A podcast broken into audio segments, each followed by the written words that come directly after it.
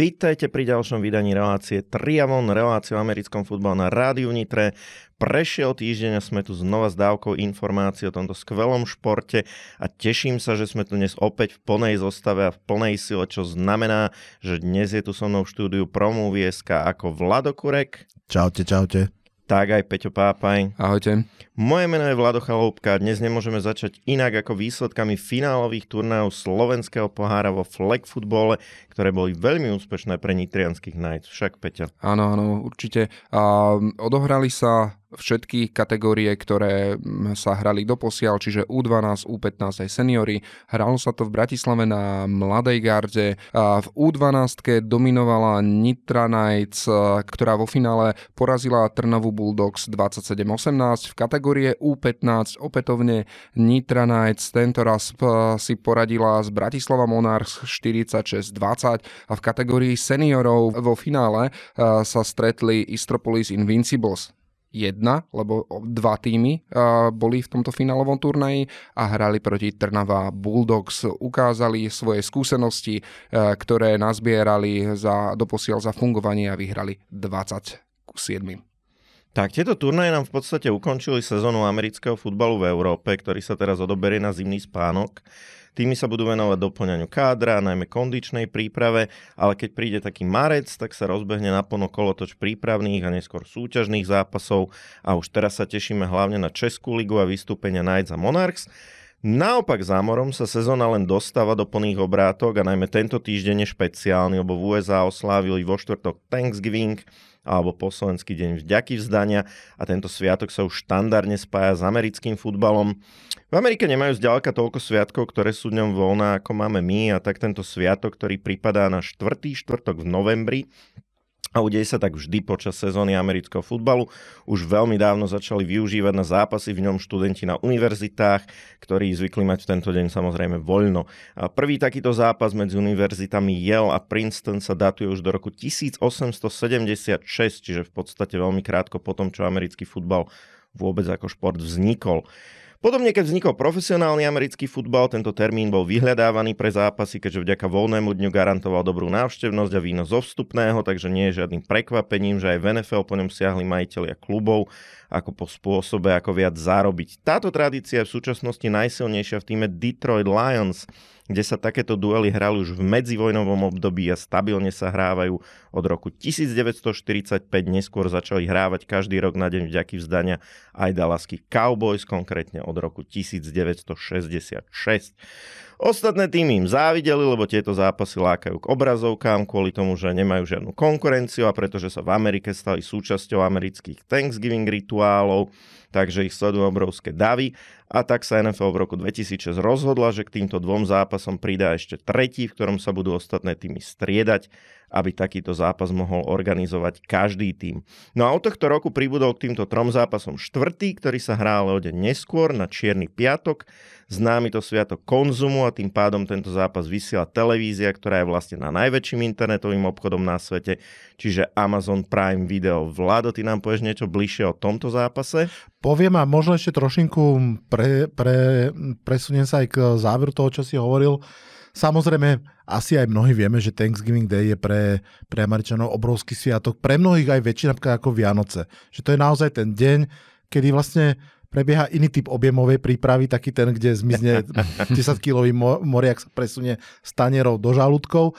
A, teda stretne sa celá rodina, naozaj, že aj širšia rodina, celý deň sú pri stole v obývačke a presne ak si, ak, ako si Vlado hovoril, tak tam ten fotbal veľmi intuitívne a veľmi dávno už našiel príležitosť, že veď tu mám strašne veľa ľudí na jednom mieste, idem im pustiť svoj obsah, aby som si ich získal. A v podstate aj vtedy dávno, čo sa týka Detroitu a potom aj čo sa týka Dallasu Cowboys, to bolo biznis rozhodnutie. Že naozaj Dallas Cowboys dokonca oni boli vtedy veľmi mladý klub, ja neviem, či mali 5 rokov alebo tak nejak. 6, myslím, že oni sú z roku 1960. Tak. A vlastne už vtedy ten majiteľ si uvedomil, že toto je dobrá príležitosť mať presne, ako si celé publikum, mať pre seba um, zápasy, divákov a tak ďalej. No a v podstate v roku 2023 sa to deje ako keby cez kopírák.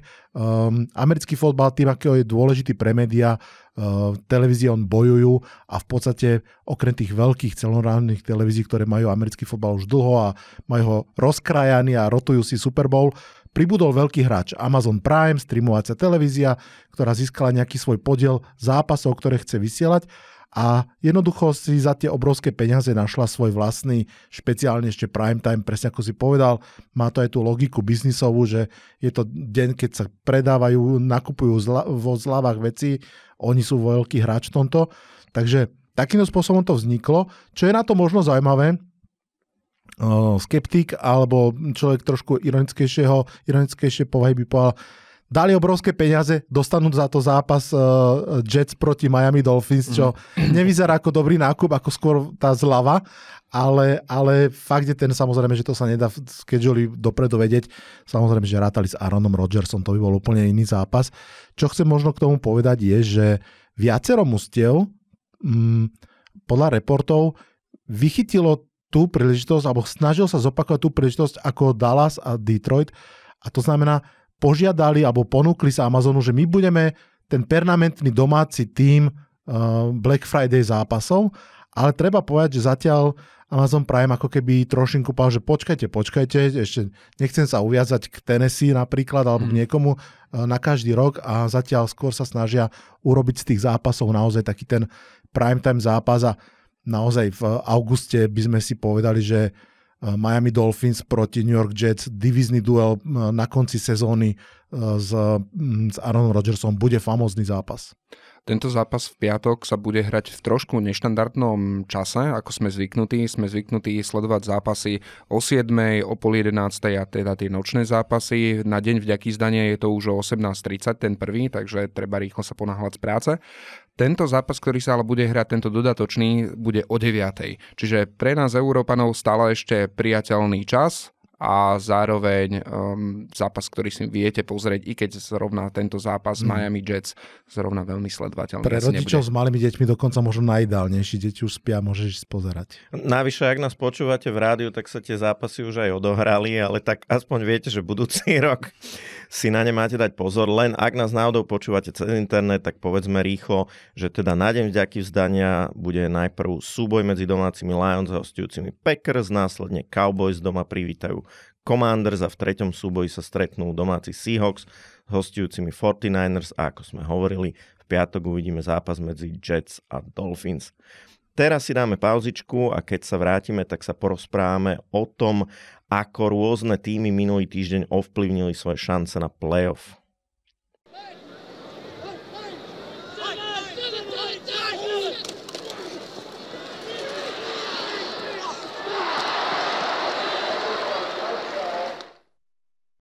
Kým sa dostaneme k zápasom 12. netuctového kola, poďme sa ešte trošku pozrieť na to 11. pretože tam sa odohrali, Peťo, výborné zápasy, ale aj odohrali sa tam zápasy, ktoré jednoducho ovplyvnili možno šance ďalších mustiev na to, či postupia alebo nepostupia do play-off. Kľudne by sme mohli hovoriť, že máme za sebou takú Separation Sunday, naozaj mužstva trošinku, niektoré poskočili vo svojich šancach, niektoré ich trošku stratili Máš na mysli nejaké jedno mústvo, ktoré podľa teba naozaj si buď pomohlo alebo ubližilo? No, ja mám hneď na mysli dve mužstva a keďže ja bývam väčšinou ten pozitívne ladený, tak budem hovoriť o tých, ktorí si pomohli, respektíve ktorých, teda, ktorých šance na play-off tam ešte stále sú. My sme v predchádzajúcej časti rozprávali o Texans a rozprávali sme o tom, že ich čaká nejaká reálna výzva, aby sme vedeli posúdiť, ako silní sú, no a oni sú silní. Porazili Arizona Cardinals, aktuálne sú druhý počiarov na Jacksonville Jaguars, strácajú iba jedno víťazstvo a majú perfektný schedule, čiže môžeme povedať, povedať, že po tom, čo ukázali svoju silu, Texans sú ten tým, ktorý buď vyhrajú divíziu, alebo minimálne zostanú vo wildcard. A ten, to druhé mužstvo, ktorom som rád krátko povedal, sú Minnesota Vikings. Preto, lebo oni si síce nepolepšili, ale hmm. myslím si, že si výrazne neublížili. I keď prehrali veľmi nešťastne z Broncos 20 ku 21 a aktuálne sú 6 víťazstiev 5 prehier, 7, čiže na tom poslednom postupovom mieste. A čaká ich ešte 6 zápasov, z toho Chicago, Las Vegas, Cincinnati, Green Bay a dvakrát Detroit, čiže môžeme očakávať, že 4 víťazstva z týchto šiestich uhrajú, čiže dostanú sa na nejakých 10 víťazstiev, čo je ešte hrateľné a oni reálne nemajú nejakého iného supera, ktorý by ich vedel predbehnúť, lebo za nimi sú práve Green Bay, ktorí nehrajú nič moc, Atlanta, ktorá je tiež v takom krči, Rams a Tampa Bay. Čiže Vikings i napriek tejto prehre si veľmi neuškodili a teraz keď príde Justin Jefferson sa vráti do zostavy, tak verím, že potvrdia tú svoju silu a postupia. Ten prípad Texans je naozaj zaujímavý. Pripomeniem, že to je jedno z najslabších mústiev predošlého ročníka, mústvo, ktoré draftlo nového quarterbacka. Tam sa vždy čaká, že budeme trošku trpezliví, možno vyhrajú 2-3 zápasy a bude to fajn. Oni vyhrali zatiaľ už 6 zápasov, sú v tejto chvíli na postupových pozíciách a presne ako si povedal Peťo, dokonca môžu snívať prípadne aj o takom tom, že z posledného na prvé miesto a vyhrať divíziu. Vládo, ty si ten skeptickejší typ, určite máš na mysli niekoho, kto si skôr ublížil v posledný týždeň. Ja, ja ešte dám trochu toho skepticizmu aj k tým Texans, pretože Boh vie, či si oni vlastne neubližujú tými dobrými výsledkami. Nebudú tým pádom mať veľmi dobré piky v drafte, nedoplnia ten tým okolo CJ Stroud a z dlhodobého hľadiska im to môže aj ublížiť. Ale poďme teda na to mužstvo, ktoré nejaké čierne chmáry na seba prihnalo a to sú z môjho pohľadu Seahawks. Hmm. Ešte pred týždňom to pre nich vyzerá úplne fantasticky. Mali bilanciu 6-3, delili sa o prvé miesto v divízii, spolahlivo boli na postupovej priečke do play-off a išli hrať proti Rams, ktorí mali dovtedy len 3 víťazstva.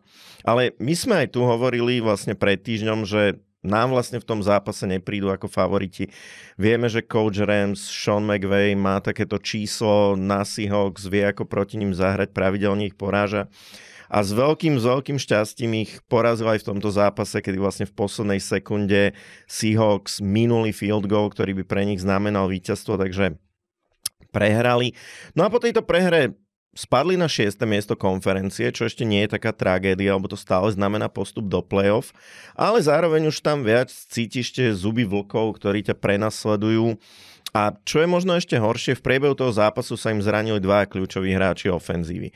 Jedna quarterback Gino Smith a možno ešte dôležitejšie running back Kenneth Walker. Hmm. Sice ani jeden z nich nevypadol do konca sezóny, ale pôjdu teraz do tých najbližších zápasov. Buď bez nich, alebo tí hráči budú musieť hrať cez bolesť, budú nejak limitovaní tými zraneniami a tie najbližšie zápasy ale že rozhodne nebudú ľahké, lebo Orliaky morské, čo je teda slovenská verzia názvu Seahawks, ich čakajú najprv 49ers, potom Cowboys, potom opäť 49ers a potom Philadelphia Eagles. Takže... Veľmi ťažký schedule. Tak, keby aj z tých najbližších štyroch zápasov všetky štyri prehrali, to by nebolo absolútne žiadne prekvapenie. O mesiac môže byť ich bilancia 6-8 a ten pohodový postup do play-off sa môže zmeniť na zúfalý boj v posledných kolách. Ale Prospekt Seahawks hovorí aj to, že NFC je tento rok asi tou slabšou divíziou mm. a ich prenasledovatelia majú v súčasnosti všetci negatívnu bilanciu. Vy to vidíte ako? Veríte, že Seahawks, ktorí mimochodom majú veľmi silnú fanušikovskú komunitu v našich končinách, e, že postúpia? Ak by som mal teraz uh, fanúšikom Seahawks uh, nejakým spôsobom odozať trošku dobrej energie, tak na jednej strane proste proti Rams to nevedia, tak ako si presne povedal. Rams sú ich kryptonit, je o mnoho pravdepodobnejšie, trošku preháňam, že porazia Eagles, akože porazia Rams historicky vzato. Ty si povedal, že ešte pred týždňom na tom boli dobre. Oni vlastne ešte v polčase na tom boli dobre toho zápasu, ale jednoducho ten kryptonit zafungoval. Mm, zlá správa je, že ich čakajú a v rýchlom slede po sebe dva zápasy so San Francisco 49ers, ktoré ich minulý rok dokonca až trikrát vytrieskalo, keď tak mám povedať, pretože okrem základnej časti sa stretli aj v playoff. Takže tam sa im veľmi ťažko budú naháňať tie výhry a oni sa aspoň na to číslo 9 podľa mňa musia nejakým spôsobom dostať.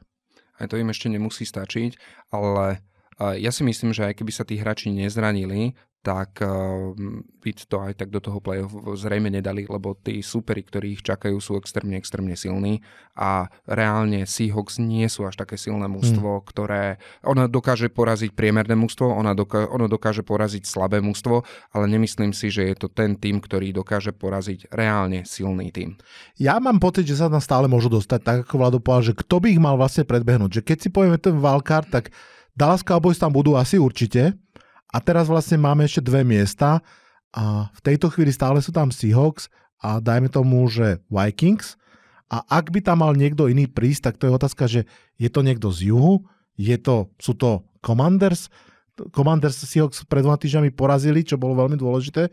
Takže myslím si, že ešte stále to majú v svojich rukách, ale jednoducho, povedal by som, že ten priestor na chybu sa zmenšil takmer na nulu. Áno, je tam Packers, je tam Rams, ja som to rozprával, tie, tie týmy Tampa Bay, to nie, nie sú nejakí strašní kontenderi, ale ak pre, rátame, že prehrajú tieto 4 zápasy, mm. ak rátame, že Kenneth Walker, uvidíme, ako sa vráti, Gino Smith bude hrať s nejakými limitáciami, to ľahko môže skončiť, že už vyhrajú možno iba jeden zápas. A ísť do 7 víťazstvami mm. a 10 prehrami, to bude... Hej bude Potom je otázka, že s o, akou radosťou by som išiel v takom prípade do play-off. Presne, no. Poďme sa pozrieť ešte na jednu vec, pretože a teraz ja zabrusím do AFC North a Spomenul som si Vlado, ako si pred chvíľkou hovoril o tých zuboch vlkov na pesničku Severný vítr je krutý, pretože AFC North bola možno ešte pred troma týždňami možno najlepšou divíziou a v tejto chvíli je to divízia, ktorá stratila dvoch starting quarterbackov. Joe Burrow je zranený, Deshaun Watson je zranený a to podľa mňa veľmi výrazným spôsobom ovplyvňuje celú AFC a celé tie preteky. Špeciálne Cincinnati Bengals, ktoré ešte pred týždňom si každému z toho hovoril, že bože môj, my ešte musíme hrať proti Cincinnati, tak teraz si hovoria, o, my hráme proti Cincinnati, my by sme mohli mať teraz šancu. A navyše Cincinnati vlastne z tých 7 zápasov, ktoré tam zostávajú, 6 hrajú v AFC. To znamená proti mústvám, ktoré vlastne teraz trošku aj na ich úkor môžu, môžu postúpiť. Navyše z tých šiestich zápasov tri divízne. Oni hrajú ešte dvakrát s Pittsburghom, raz s Clevelandom. To je práve pre tieto dve mústva celkom akože výrazný boost a ja si myslím, a to je možno otázka aj na vás, na to, ako sa Bills podľa mňa v poslednej čase veľmi trápili a ich šance sa zhoršovali, možno, že tam vzniká trošku priestor práve aj pre Bills, aby sa nejakým spôsobom dotlačili do divízie, pretože iný vážny kontender o wildcard tak trošku zmizol z mapy? My sme tu minulý týždeň hovorili o tom, ako Bills môže naozaj pomôcť to, že vyhodili ofenzívneho koordinátora Dorsiho a v tom prvom zápase sa ukázalo, že, že sme mali pravdu. Tá... Proti Jets. Áno, ale nová metla mietla veľmi dobre, zrazu nebolo vidno ani tú úžasnú defenzívu Jets, Bills naskorovali veľa bodov a predvádzali presne to, čo hmm. od ich playmakerov očakávaš. Takže Bills teraz rozhodne si veľmi výrazne zlepšili šancu na playoff aj vďaka zraneniu Joe Barova. Pred Bills eh, je na pozícii wildcard ešte Browns Browns tiež nie sú jeden z tých tímov, ktorý by som očakával, že teraz zvyšné zápasy vyhrá alebo že ich vyhrá dominantne. Možno porazia také týmy ako Cincinnati, možno Pittsburgh, teraz aktuálne trápiaci sa, ale tiež to je ten tým, ktorý vieš preskočiť a možno ten tým, ktorý by si si aj do toho playoff prijal. To podľa mňa naozaj môže byť pravda. Dosť bolo pozerania sa do spätného zrkadla, po pesničke sa pozrieme, čo nás čaká.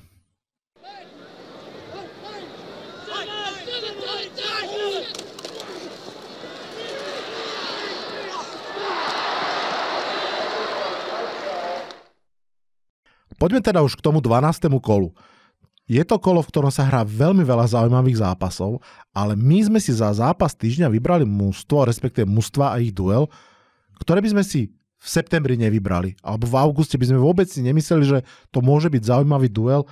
Hovorím pochopiteľne o zápase AFC South, o, o zápase, v ktorom sa Houston Texans stretnú s Jacksonville Jaguars.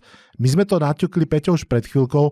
Houston Texans hrajú taký svoj nadplán a v tejto chvíli majú ešte v priamy súboj s, s Jaguars, ktorý ak by sa im podaril, tak potom ten ľahší schedule sa im naozaj otvára a ponúka im možnosť až toho divizného víťazstva. Ako vidíš tento zápas, aké sú výhody jednej a druhej strany? Jaguars, pre Jaguars je to o mnoho dôležitejší zápas ako pre Texans. Hmm. Lebo Jaguars majú ťažší schedule, oni potrebujú tento zápas vyhrať, jednak kvôli tomu, že je to súboj v rámci divízií, kvôli tomu, aby získali náskok dvoch víťazstiev, keďže je vysoko pravdepodobné, že zvyšné zápasy Texans vyhrajú, lebo okrem Jaguars tam majú silných, myslím, Broncos. Ostatné sú to tie týmy, tým, že boli po, práve poslední, a o tom si aj rozprával, tak majú tie týmy, ktoré sa... Hej, ktoré skončili v tých divíziách v rámci konferencií nižšie. A to, čo môže byť pre nás trošku smerodatné, je, že už sa tieto týmy raz stretli a tento zápas skončil vtedy ešte prekvapením pre nás všetkých a to tak, že vyhrali Texans, dokonca veľmi jednoznačne, 37 ku 17. Ak by sme išli iba takto veľmi primitívne jednoducho, tak povieme, že asi Texans budú, budú favoriti. Ak sa na to pozrieme bližšie, tak zistíme, že čo Jaguars funguje, lebo Jaguars uh, v tom predchádzajúcom zápase vyhrali, predtým dostali nakladačku od 49ers. A v tom, čo sa oni vedia presadiť, sa vedia presadiť vzduchom. Hmm. Viacej ako po zemi, tá ich behová hra nie je až taká silná. No a proti ním pôjdu Texans, ktorí sú tretí najlepší v počte dovolených pasových touchdownov. Naozaj ich pásová defenzíva je, veľ, je veľmi dobrá, Pásový útok je tiež veľmi dobrý, čiže môžeme očakávať a musíme očakávať, že tých bodov veľa padne. A keď si nezarátame behové touchdowny, ktoré Trevor Lawrence v poslednom zápase nabehal, tak nemôžeme očakávať od Jaguars nejakú velikánskú kanonádu bodov. Mm-hmm. Preto je napríklad aj v tomto zápase idem za Texans. Ja verím tej forme, ktorej tam majú, verím tej defenzíve a verím tomu útoku. Neviem, že či vy vidíte Jaguars ako kontendera. Ja Vlado možno ti ešte dám k tomu otázku, lebo keby sme sa chceli na to pozrieť zjednodušujúco a odzumujeme od toho zápasu, ktorý sa hral na začiatku sezóny, tak zistíme, že Texans tých Jaguars ale veľmi pravidelne porážajú. 10 z posledných 11 zápasov, jednoducho opäť je to tá dvojica, ktorá má na seba číslo. Ale napríklad naposledy CJ Stroud 3 interception. Uh, ako vidíš ty tento zápas? No, to zase jeden ten kryptonit, ako ty zvykneš hovoriť. U oboch tých tímov v poslednej dobe nastala jedna taká výrazne pozitívna zmena. U Texans je to podľa mňa to, ako začala fungovať ofenzívna lajna a začala otvárať priestor pre behy a neuveriteľným spôsobom sa chytil v podstate náhradný running back ano. tohto týmu Devin Singletary, ktorý tam pred sezónou prišiel z Buffalo Bills, ktorý mal v podstate iba kryť chrbát Damian, Damionovi Pierceovi v jeho druhej sezóne. Beh tam vôbec nefungoval. Damian Pierce sa zranil, Devin Singletary dostal priestor a urobil dva fantastické zápasy najprv najlepší zápas vo svojej kariére, keď cez 150 nabehol. yardov. Tak, a potom ďalší zápas cez 100 yardov, touchdowny tam mal v tých zápasoch. No a Damian Pierce sa dokonca teraz vráti, takže ako Texans to dáva ešte väčší priestor meniť, povedzme, tempo v tej behovej hre, točiť tam tých running backov čerstvejších a hlavne, to hovoríme tu vždy, fungujúca behová hra otvára oveľa viac priestoru pre pasovú hru. A zase ešte aj v tej pasovej hre sa Texans v tomto zápase vráti Noah Brown, ktorý prišiel pred sezónou z Cowboys, ktorý sa fantasticky chytil a jednoducho CJ Stroud má k dispozícii troch receiverov, ktorí sú v úžasnej forme, či je to Nico Collins, či je to nováčik Tank Dell, tak aj Noah Brown a a to ešte Robert Woods je akoby v tomto, v tomto mm. mixe, hej, veterán. Takže to, to, je, to je fantastická ofenzívna sila, čo by asi nikto nepovedal pred začiatkom sezóny. A prepáč, že ti skáčem do reči, ale ešte pridám trošku to polienko, že Houston Texans začala aj obrana lepšie fungovať.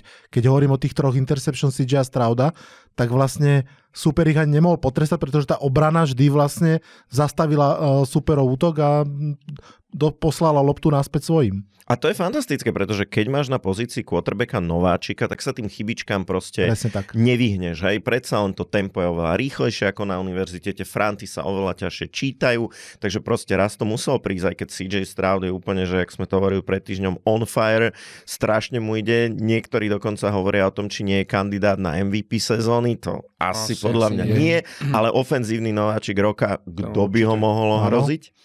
Na druhej strane, ako v ofenzíve Jaguars, e, minulý týždeň nastala taká nenápadná zmena, ale veľmi podstatná, to je, že sa vrátil po zranení Zay Jones. A Zay Jones funguje akéto klas, takéto klasické x receiver na perimetri, ktorý naťahuje tú hru v podstate vertikálne. To znamená, on chodí na tie dlhé rauty, on odťahuje, ak sú proste, buď, buď ak je v men, tak si berie so sebou hráča, má šancu poraziť ho jeden na jedného hlboko. Ak je to zóna, tak odťahuje toho hráča, čo je v hlbokej zóne, vytvára priestor pred sebou a videli sme zrazu, ako oveľa lepšie fungovala tá pasová hra, lebo Calvin Ridley nemusel hrať túto funkciu, ktorú on proste nevie, mm. on nie je ten perimetrový receiver, mal oveľa viac priestoru pod tým vo vnútri a hneď tam proste dva touchdowny a oveľa lepšie tá pasová hra vyzerala. Čiže veľmi ťažké povedať, že ktorému z tých tímov viac tá pozitívna zmena prospeje, ale čo je myslím úplne isté, že sa môžeme tešiť na ofenzívne divadlo. Vy ako vidíte výsledok toho zápasu?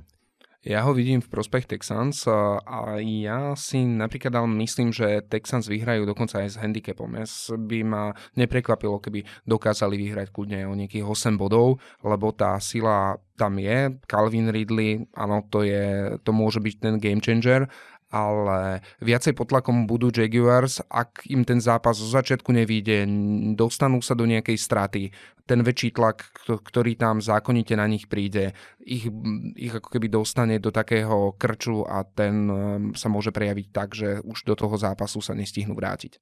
To je podľa mňa práve zaujímavé na tom tá mentálna stránka, pretože Jacksonville Jaguars boli už pred sezónou korunovaní, že to je divízia, kde sú oni a potom nejaké smeti na záver. A zrazu v podstate je to head to head s mústvom, s ktorým sa nerátalo, s mústvom, ktoré ich pravidelne poráža. Uh, Jaguar sú na, navyše vlastne ako keby už v druhej sezóne aj s Dagom Pedersenom očakáva sa od nich ten ďalší krok ďalej. Už to nie je také, že každá výhra je fajn, už sa od nich očakáva uh, tá divízia a že namutia vodu aj v play-off a toto som veľmi, veľmi zvedavý, ako zvládnu. Ja osobne idem tiež za Texans práve kvôli tomu, že mám pocit, že a hovorím to ako fanúšik eh, Giants, ktorí porazili dvakrát Washington Commanders, že tieto veci fungujú jednoducho, takže trošinku dávam eh, viac šance Texans, ale veľmi som zvedavý a ak Jaguars tento zápas vyhrajú, tak to bude z môjho pohľadu taká akože skúška dospelosti, že sú ready na playoff. Presne tak. Ja sa k vám s tým typom pridávam kvôli dvom veciam vnímam ten zápas ako vyrovnaný, ale tak ako Vlado veľmi dobre povedal, ten X-faktor toho kryptonitu plus taký ten drobný rozdiel v tom, že Texans budú hrať doma, tak to ma presvedča, aby som sa priklonil k ním. Takže zhodli sme sa všetci traja na našom zápase týždňa. Dáme si teraz pauzičku a po nej sa pozrieme na ďalšie zaujímavé zápasy, ktoré nás čakajú tento víkend.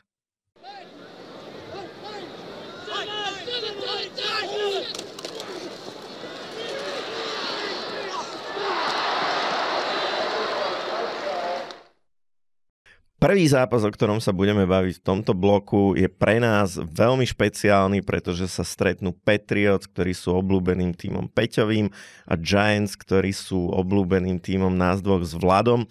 Tieto dva týmy odohrali dva z tých zábavnejších Super Bowlov nedávnej histórie, ale tento rok sa nestretnú ako veľkí titáni, ktorí majú spolu 10 víťazstiev v Super Bowle, ale ako týmy, ktoré sú kandidátom skôr na prvý pik v drafte a ktoré až na občasné záblesky predvádzajú zlú hru vo všetkých troch fázach. Pasový útok je u oboch tímov katastrofálny a pri najlepšom do šedého priemeru sa radí len obrana Patriots a behový útok Giants, ktorý ťahá Saquon Barkley bojujúci o čo najlepšiu zmluvu na budúcu sezónu. Chlapi, ako vás poznám, Peťo mi teraz povie, prečo vyhrajú Patriots a Vlado odpovie, prečo vyhrajú Giants. Je tak?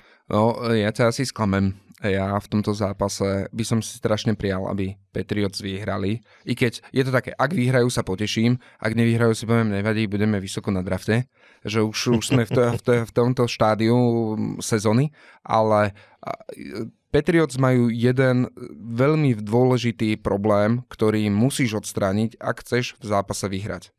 Ten problém sa volá quarterback.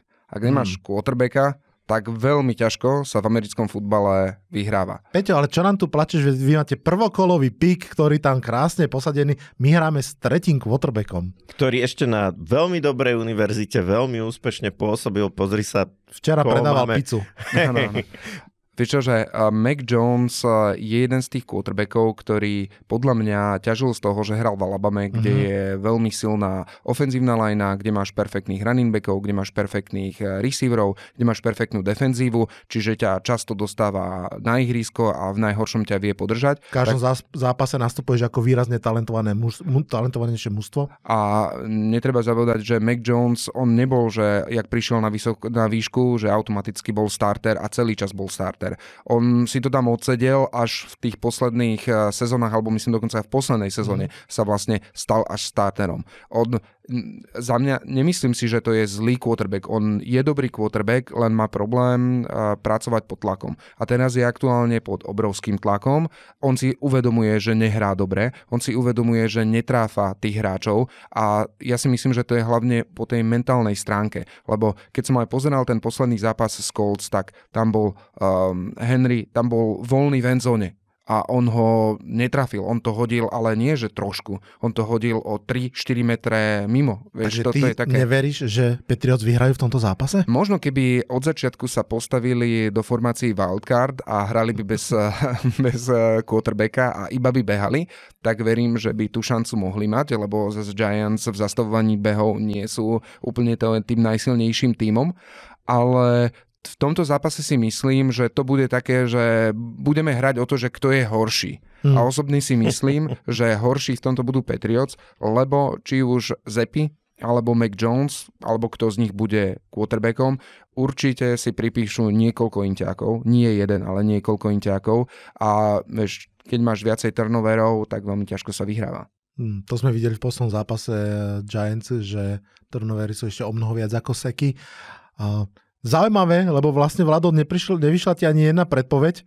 Peťo si nemyslí, že vyhrajú Patriots ty, ty a ja si Patriots. nemyslím, že vyhrajú Giants. Tak, to, takže, to chcem počuť.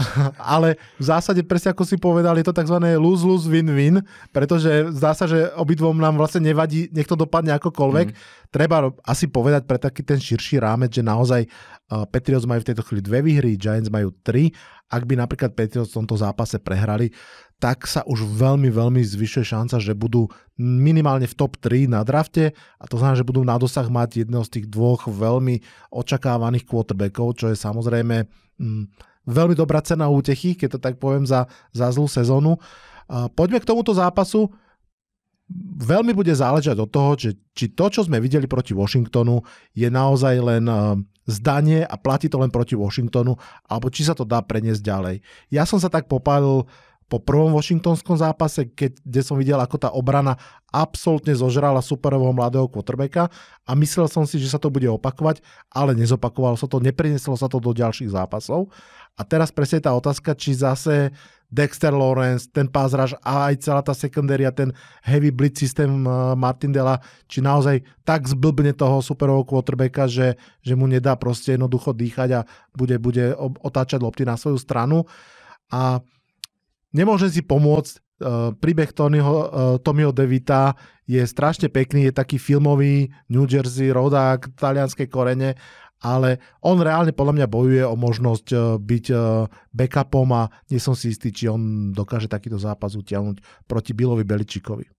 Súhlasím, Bill Beličik proti ruky quarterbackom, to je story stará ako ľudstvo samé.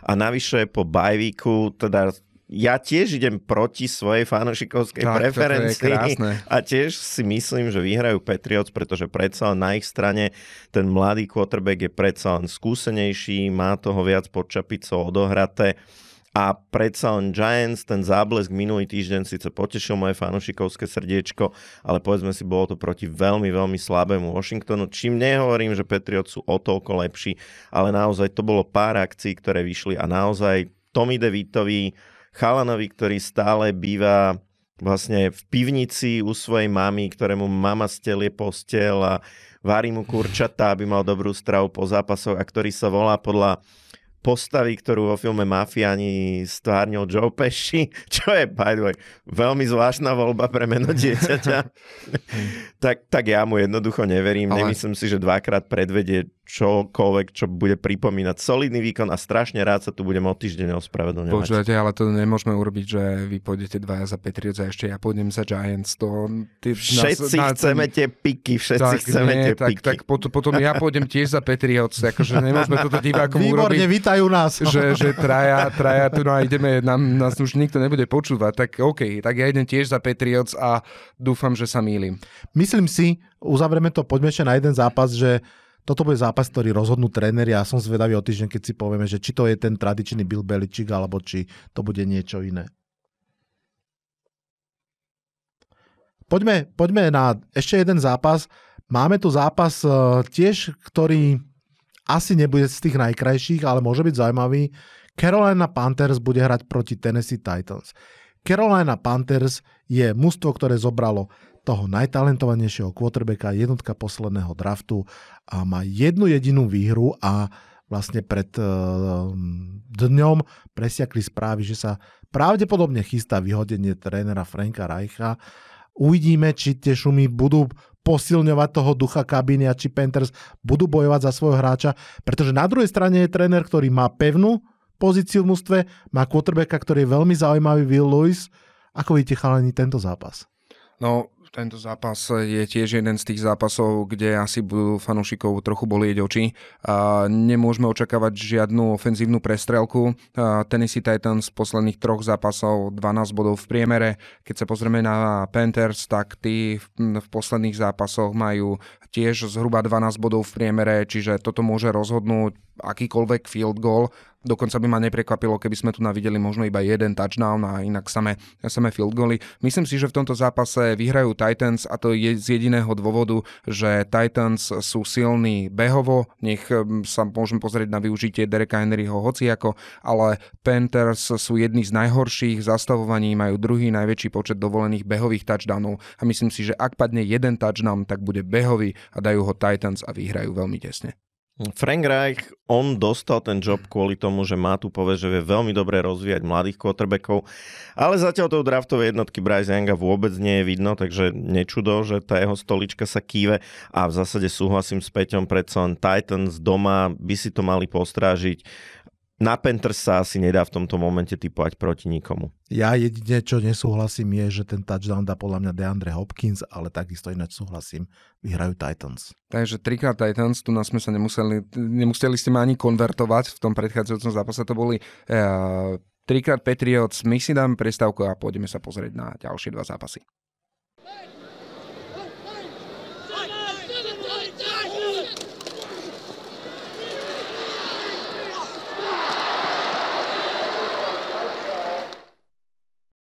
Keď sme o zápase uh, Jaguars versus uh, Texans hovorili, že je to zápas, o ktorom by sme asi nepovedali, že ho budeme rozoberať takto v relácii, aj ten následujúci je, že keby sme si povedali, že na začiatku sezóny, že toto bude zápas, ktorému sa budeme venovať, tak by sme povedali, že skôr nejako áno. Denver Broncos privítajú Cleveland Browns, sú to aktuálne týmy, ktorí, ktoré bojujú o playoff. Browns v, sú na wildcard, aktuálne majú 7-3 a dokonca z posledných troch zápasoch tam majú 3 víťazstva. A pričom v tom poslednom zápase porazili vo veľmi nepeknom zápase Steelers 13-10 to veľmi ťažko sa na to pozeralo. Broncos sú aktuálne 5-5, z toho ale posledné 4 zápasy boli 4 víťazstvá a z toho 3 boli nad týmami ako Chiefs, Bills a Vikings. A je, sú v neskutočnej forme, aspoň podľa týchto výsledkov sa to dá povedať. A určite to nie sú tí hráči, alebo nie je to jeden z tých tímov, ktoré by sme mohli odpisovať. Tak ako vidíš, Vlado, tento zápas? No rozhodne to nie je ten Denver Broncos, ktorý dostal 70 bodov od Miami Dolphins v septembri. Tu musíme podľa mňa rovno dať kredit eh, headcoachovi Seanovi Paytonovi, ktorý to mužstvo prevzal po minuloročnej tragickej sezóne nemal ľahký rozbeh, aj my sme mu uštedrili pár poznámok, že mm, sa prsil, aký je lepší od Nathaniela Heketa, ale teraz to už pod, naozaj ukazuje, že je tam veľký rozdiel. Myslím si, že v tomto dueli tou najsilnejšou jednou unit bude obrana Clevelandu Browns. Obrana Clevelandu Browns patrí k najlepším obranám celej ligy. Konzistentne hrá veľmi dobre už dva mesiace. Nie som si ale istý, či to bude stačiť jednoducho v tomto zápase, pretože aj tá obrana Denveru už nie je taká biedna, ako, ako sa kedysi hovorilo. Mne to vždy tak bolo zvláštne, pretože obrana Broncos bola roky vynikajúca, ale zbavili sa tých starších hráčov, dali aj na, na priestore edge rushera prednosť mladším hráčom, začína sa ukázať, že to dáva zmysel, robia menej chýb, Russell Wilson nech je aký je, je dostatočne skúsený a stále má tú ruku pri tých deep balloch minimálne videli sme asi všetci ten nádherný touchdown uh, Satona v, v tom poslednom zápase, takže myslím si, že toto je zápas, ktorý v podstate asi Denver Broncos kľudne môže vyhrať a natiahnuť tú sériu na 5 výhier.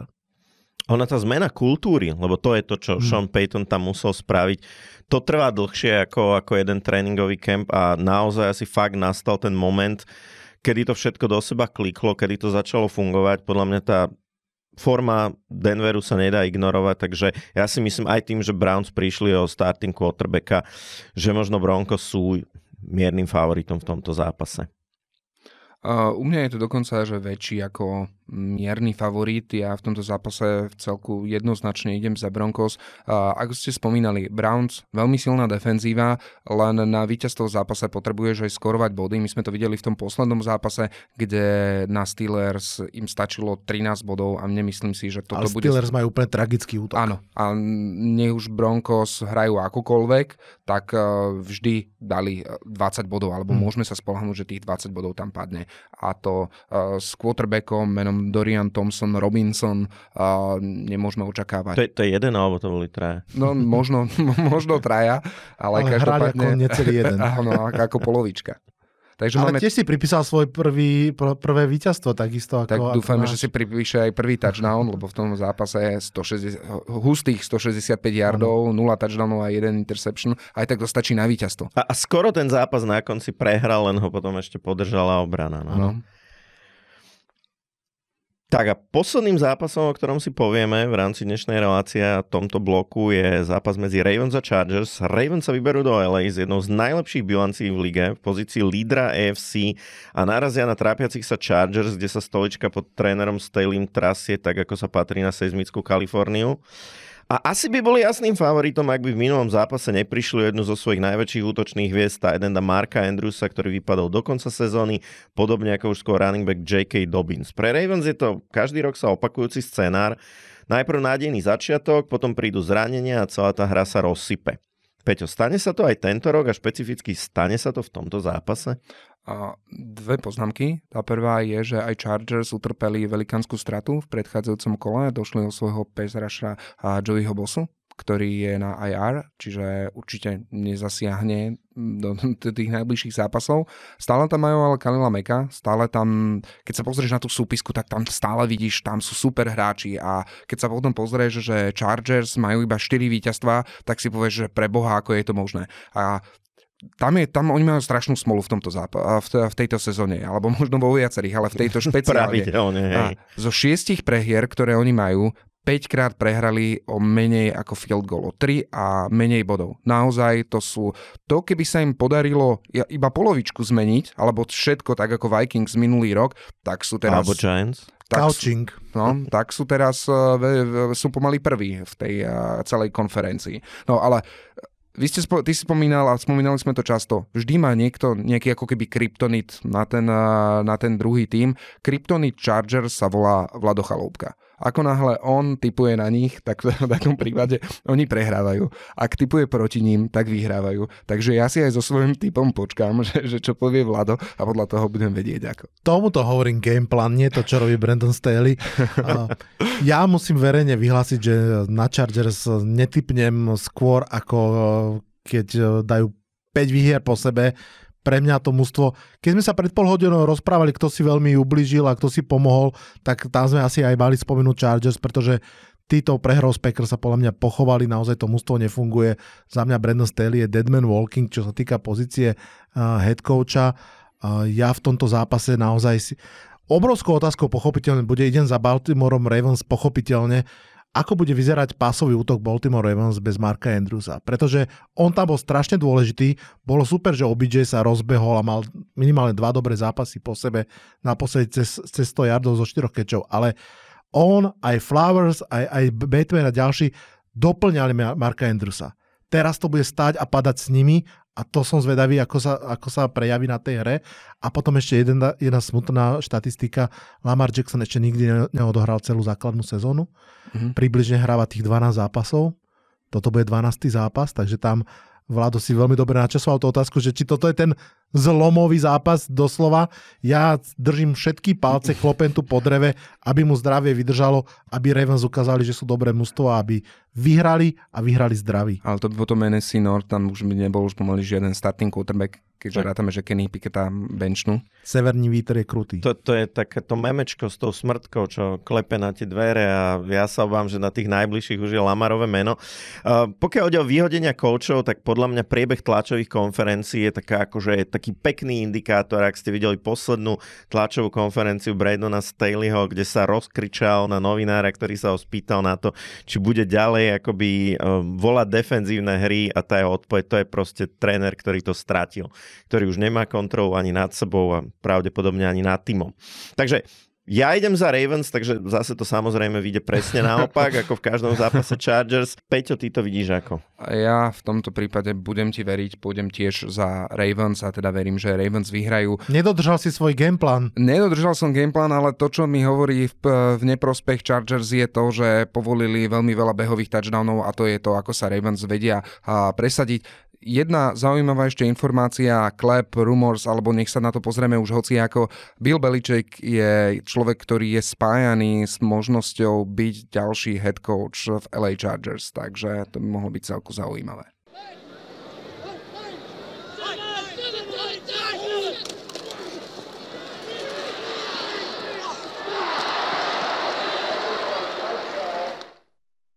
Vítajte v bonusovej časti našej e, relácie, v bonusovej časti, v ktorej sa venujeme všetkým tým zápasom, ktoré sa nezmestili do rozhlasovej relácie. A dnes to bude trolinku špeciálne, lebo štvrtková predohrávka nebude iba o jednom zápase, ale bude hneď o niekoľkých zápasov, tak ako sme spomínali, totiž tento štvrtok je deň vďaky zdania. A prvnež sa teda pustíme do tých zápasov, chlapi, vy oslavujete Deň vďaky zdania nejak špeciálne, možno niektoré tradície, ktoré v Amerike e, tie rodiny zažívajú a prežívajú v Deň vďaky zdania versus to, ako ho oslavujete vy.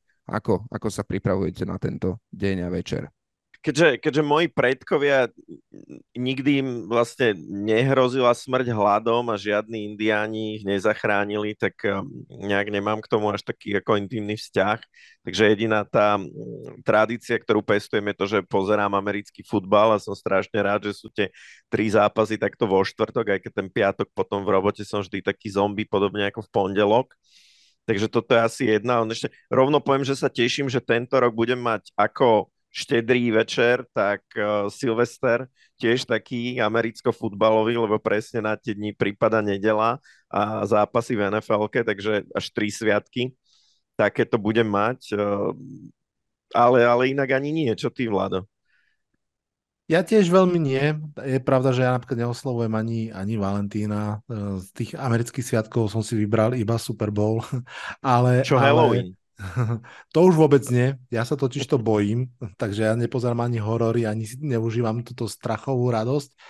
Ale keďže som chlapec z malého mesta, tak uh, my sme chovali morky a veľa, takže keď, keď vidím potom tých pečených moriakov a tak ďalej, tak si spomínam na moje hrdlačenie kvázi farmárske a hovorím si, som rád, že už sa ma to netýka.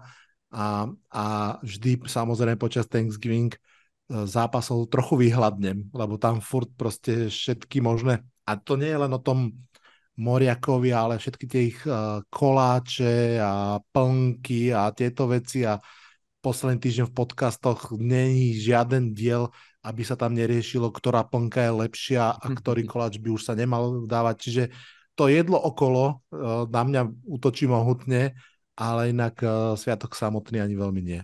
To možno ešte, než Peťo nám porozpráva o tom, ako to už na ňo rovno bonznem, že pečie moriaka, tak možno môžeme povedať jednu takú tradíciu, vyslovene špeciálne americko-futbalovú, keď ste o tom jedle začali, a to je tzv. tardaken. Hovorí vám to niečo? Nie, nie. Mm-mm. No, to je, to je jedlo, ktoré, ak sa nemýlim, tak legendárny John Madden vymyslel a jasné, to je ten, tá morka plnená morkou alebo také niečo? No myslím, že je to, že je to morka s kačkou a kuraťom. Mm-hmm. To je to tur, Taká matrioška. N, áno, a sú také kombinované druhy mesa, čo tam potom ujedajú na ihrisku tí, tí najlepší hráči víťazného týmu. No. Tak to je paráda, to musím vyskúšať. Ja si pamätám, prepač Peťo, už ťa pustíme k slovu, že práve s Johnom Ednom sa mm, akože opakovane vracia taký jeden konkrétny feed a to je, keď uh, vlastne takouto športovou terminológiou on analyzoval a teraz už neviem, že či porcovanie alebo stolovanie, ale, ale niečo proste práve z Thanksgiving hostinou, že to tak hodil do toho slovníka športového komentátora a to tiež sa stalo tak trošku súčasťou uh, kultúrneho dedictva NFL. Dobre, dobre, super. A čo také futbal na, na, pred domom, za domom s kamarátmi, alebo aspoň hodiť číšku po manželke, niečo také, kde robíte tento deň? Ja nie, my v mojej práci máme veľkú záhradu, takže boli roky, keď sme letné mesiace strávili 3 na 3 a, a trošku si zahádzali, tak to bolo také príjemné, ale to bolo skôr teda v lete, no. No ja teraz po ukončení kariéry asi sem tam akože hodím šišku uh, s mojou manželkou a našou social media manažerkou Kikou. Musím povedať, že teda ona hádže lepšiu špirálu ako ja. Chy, chytanie, chytanie predsa on tým, že pár sezón som strávil ako receiver, tak ešte stále mám lepšie, ale, ale tú špirálu ona má dobrú. No čo ty, Peťo, daj? No, ja mm, špirálu nemám až, až tak dobrú. Niekedy si zvykneme zahádzať s loptou, ale to, čo ja mám rád na deň vďaky zdanie, že to je jediný deň, kedy, ako si povedal, ja pečem moriaka, Bohužiaľ nie v celku, úplne toho takého, že 12-13 kilového, lebo ten mi nevôjde do rúry, tak vždy tam aspoň polku moriaka, ale stále to je okolo 6-7 kg, takže je celá rúra úplne nafulovaná. Mám už také recepty, ktoré sú pre mňa také osvedčené a to je ten jeden jediný deň, kedy si naozaj doprajem strašne veľa moriaka, strašne veľa mesa a koleslav šalát a všetky tie, tie také nejaké veci okolo toho. Takže ja sa na tento deň veľmi teším a vždy to je o tom, že sedím pred telkou až do večera, pekne pivko a pozerám, tak uvidím s hadami to aj eh, tento rok vyjde, lebo tak jak v tej predchádzajúcej relácii ešte stále soplík, neskutočná choroba ma obchádza už strašne, strašne dlho, tak hádam to do zajtra povolí a budem si môcť užiť toho moriaka naplno a užiť si aj tie zápasy, ktoré nás čakajú, lebo... Ešte, Peťo, prepáč, že ti no? skočím do rečí, ale si mi úplne flashbackom z detstva 40 rokov vyťahol jednu vec. Ja si pamätám, že ešte môj podľa mňa aj dedo hovorieval, že morka má 9 rôznych chutí. Že proste to meso morky, že naozaj, že proste úplne inak chutia ako chrbát, ako, ako steno a tak ďalej. Uh, ja už to neviem posúdiť, je to pravda, alebo je to nejaká urban story? Uh, neviem ti povedať takto, lebo tým, že raz, raz ročne to mesko takto papám, ale zajtra, zajtra, respektíve v piatok ti môžem napísať, ale je to meso na stehnách a na prsiach, ale tak to je asi pri všetkých je, je trolinku iné. Má vynikajúci recept od Gordona Ramseyho, ktorým, ktorým ho pripravujem, toho moriačika, už je teraz taký namasírovaný, pripravený a teraz, teraz je odlažaný a čaká na to, ako sa zajtra bude piec. Takže... No, Gordona Ramseyho to je, že začínaš tým, že pol hodiny na neho kričí, že je úplný idiot.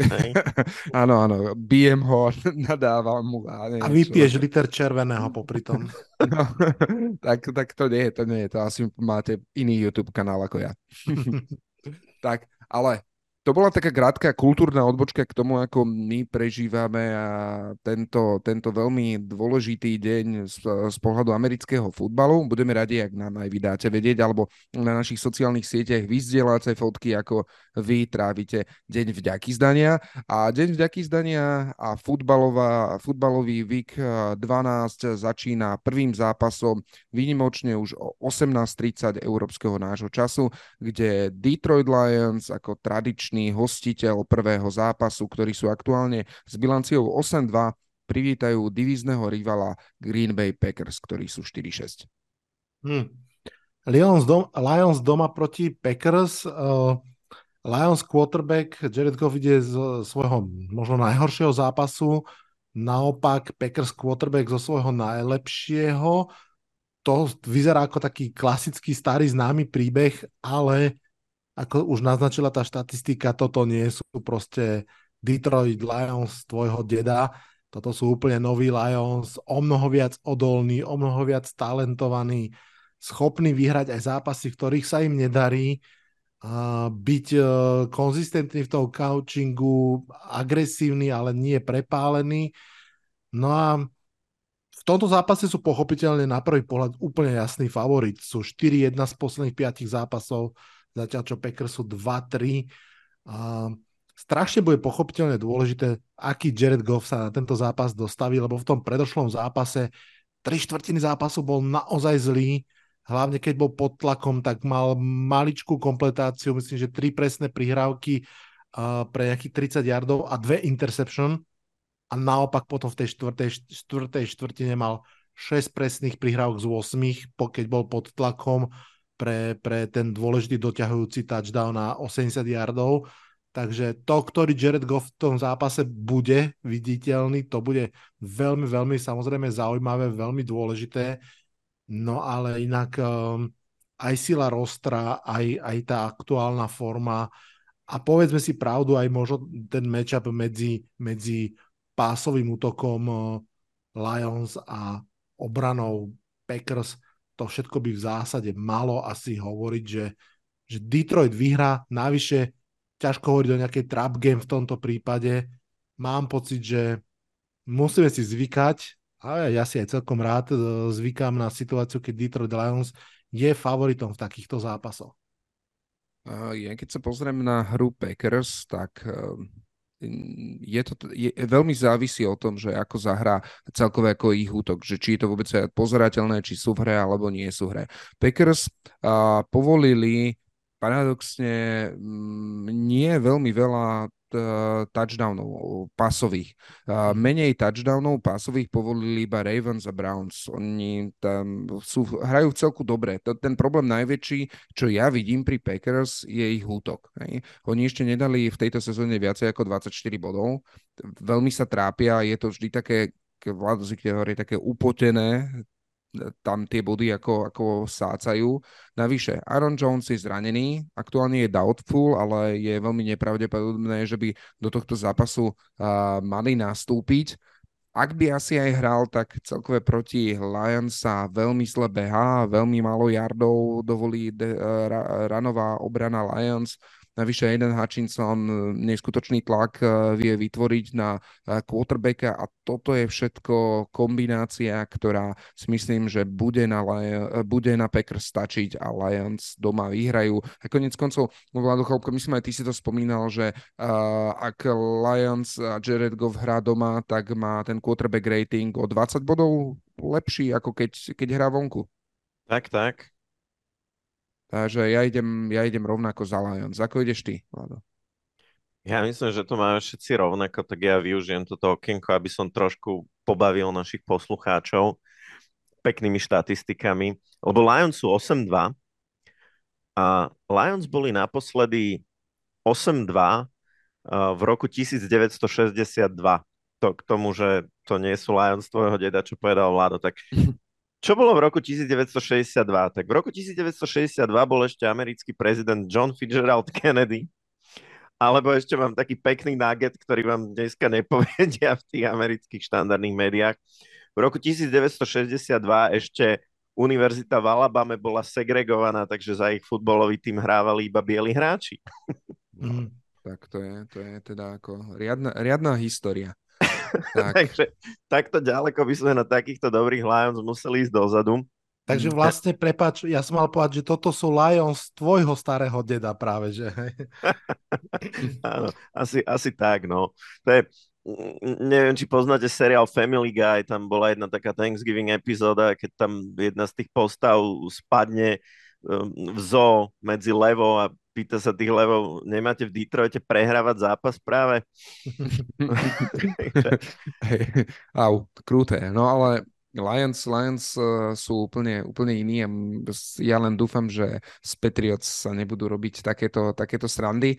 A a, a bohužiaľ, ale asi budú, hej, tak, tak ale uvidíme. Poďme na ďalší zápas. Ďalším zápasom a druhým zápasom, druhým štvrtkovým zápasom o pol jedenáctej znovu tradičný domáci hostiteľ Dallas Cowboys 7-3 privíta rovnako divizného rivala Washington Commanders, ktorí sú aktuálne 4-7.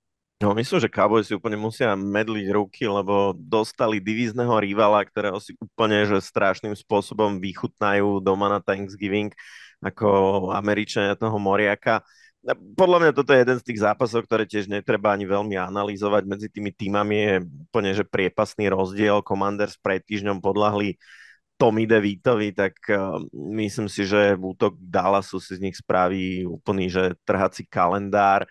Tony Pollard by trošku mohol nadviazať na ten výkon z minulého týždňa a nejak sa skúsiť vrátiť späť do tej formy, ktorú sme všetci čakali, že bude mať a zatiaľ toho veľa neukazuje a myslím, že aj CD Lamp uh, bude, bude hodovať nielen na tom Moriakovi. Takže podľa mňa to je úplne jasný zápas a ak, ak to niekto vidíte inak, tak, tak povedzte. Ja som veľmi zvedavý na to, ako budú Washington Commanders v tomto zápase hrať, pretože tá prehra proti Giants, aj spôsob, akým bola hm, prehratá, aj to, že vlastne to bola druhá prehra proti slabým Giants v tejto sezóne, si myslím, že zlomilo palicu nad eh, budúcnosťou Rona Riveru, ktorá bola už predtým tenká, trikrát zlomená, ale mám pocit, že tak finálne.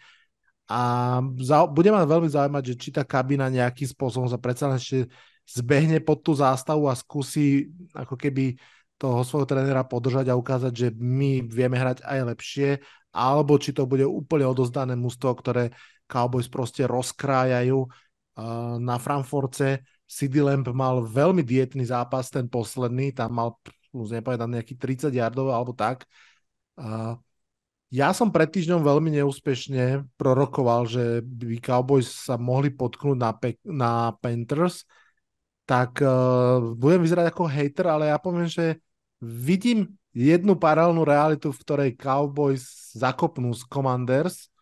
Uh, musela by to byť prestrelka, muselo by sa ísť do veľa bodov, a, a muselo by sa tam samozrejme stať asi, asi niečo, niečo špeciálne. Minimálne by teda Commanders nemohli 6 krát stratiť loptu v útoku. No, okay. to je úplne v poriadku. Keď si fanúšik Giants, to sa od teba očakáva, že budeš hater Cowboys. to, je, to je úplne v súlade so všetkým. Ale inak tá paralel, paralelná realita nemusí byť až tak eh, vzdialená. Spomente si na zápas Cowboys eh, versus Cardinals. Tam sme tiež čakali, že to bude, to, to, to bude rozhodnuté po prvej štvrtine a nakoniec nebolo. Takže ak nejaký tým dokáže podceniť svojho súpera, tak to podľa mňa kľudne môže byť Dallas Cowboys, ale asi sa zhodneme, že e, bolo by to obrovské, obrovské prekvapenie a teda všetci traja ideme za víťazstvom domácich.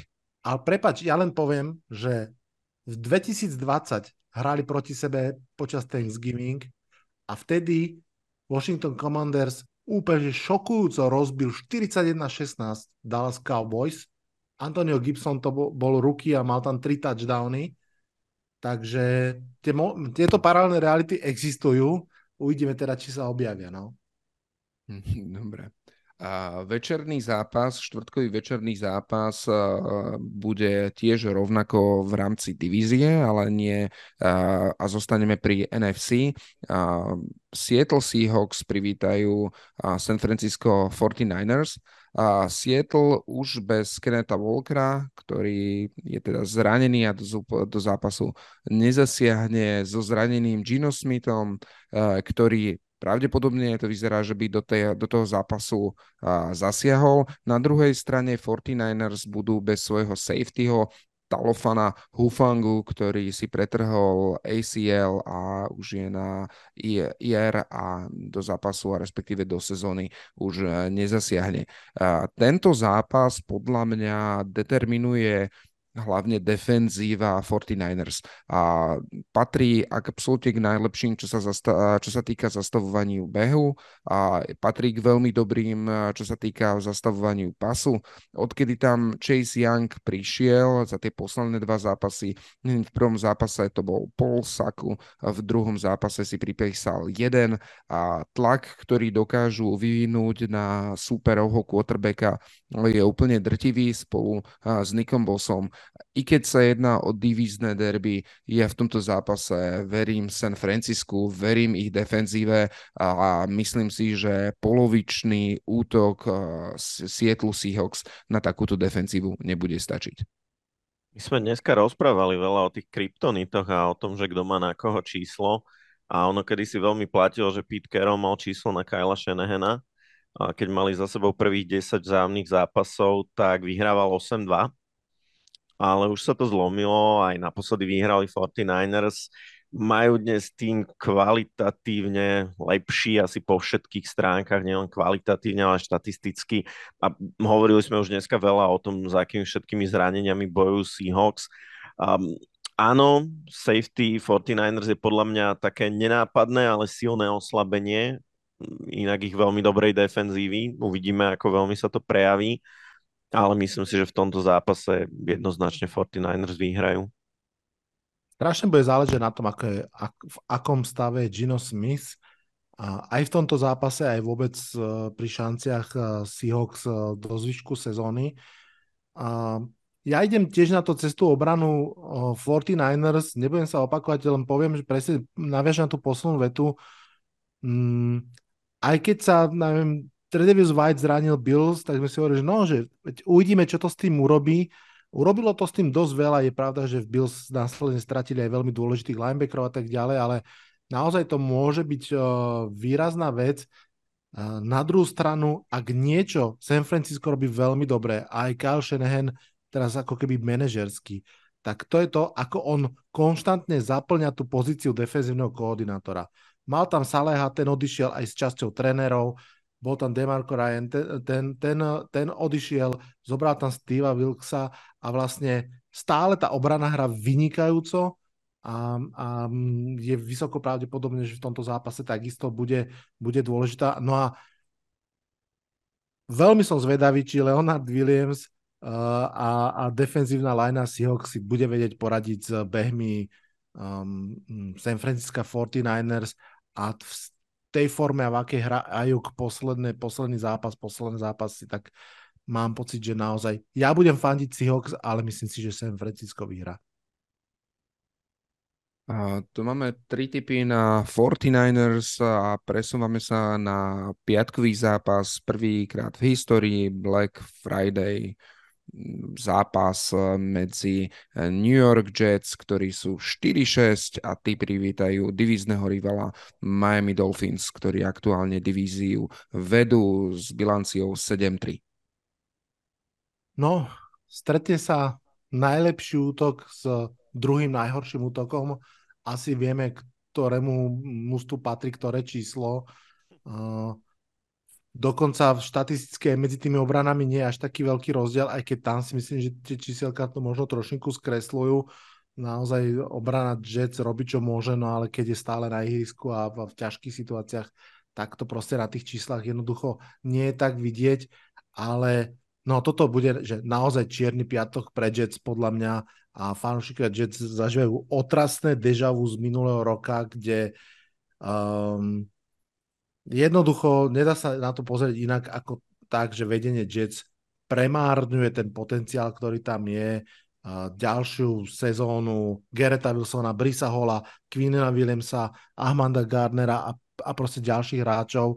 Zach Wilson bol konečne posadený, ale fú, ani neviem teraz, Trevor Semien je backup a quarterbackom bude kto? Pomôžte mi? Tim Boyle. Tim Boyle. Tim Rovno Boyle, k nemu no. prihodím pár štatistických nuggetov. Na, na, na toto sa čakalo, akože no proste Black Friday indeed, nemám k tomu čo viac povedať, akože mi je ľúto fanúšikov Jets a jedine, že by hra sa v New Yorku je proste mm, neskorá jeseň, ak by sa naozaj zbláznilo počasie a MetLife Stadium by takýmto spôsobom pomohol, tak si viem predstaviť, že sa to stane možno trošku vyrovnanejšie, ale vyzerá to ako, ako ďalší smutný deň pre zeleno-bielých.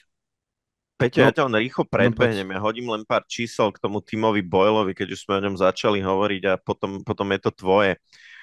On trikrát štartoval v nfl všetky štarty boli za Lions, všetky prehral, jeho kariérny quarterback rating je 50,9.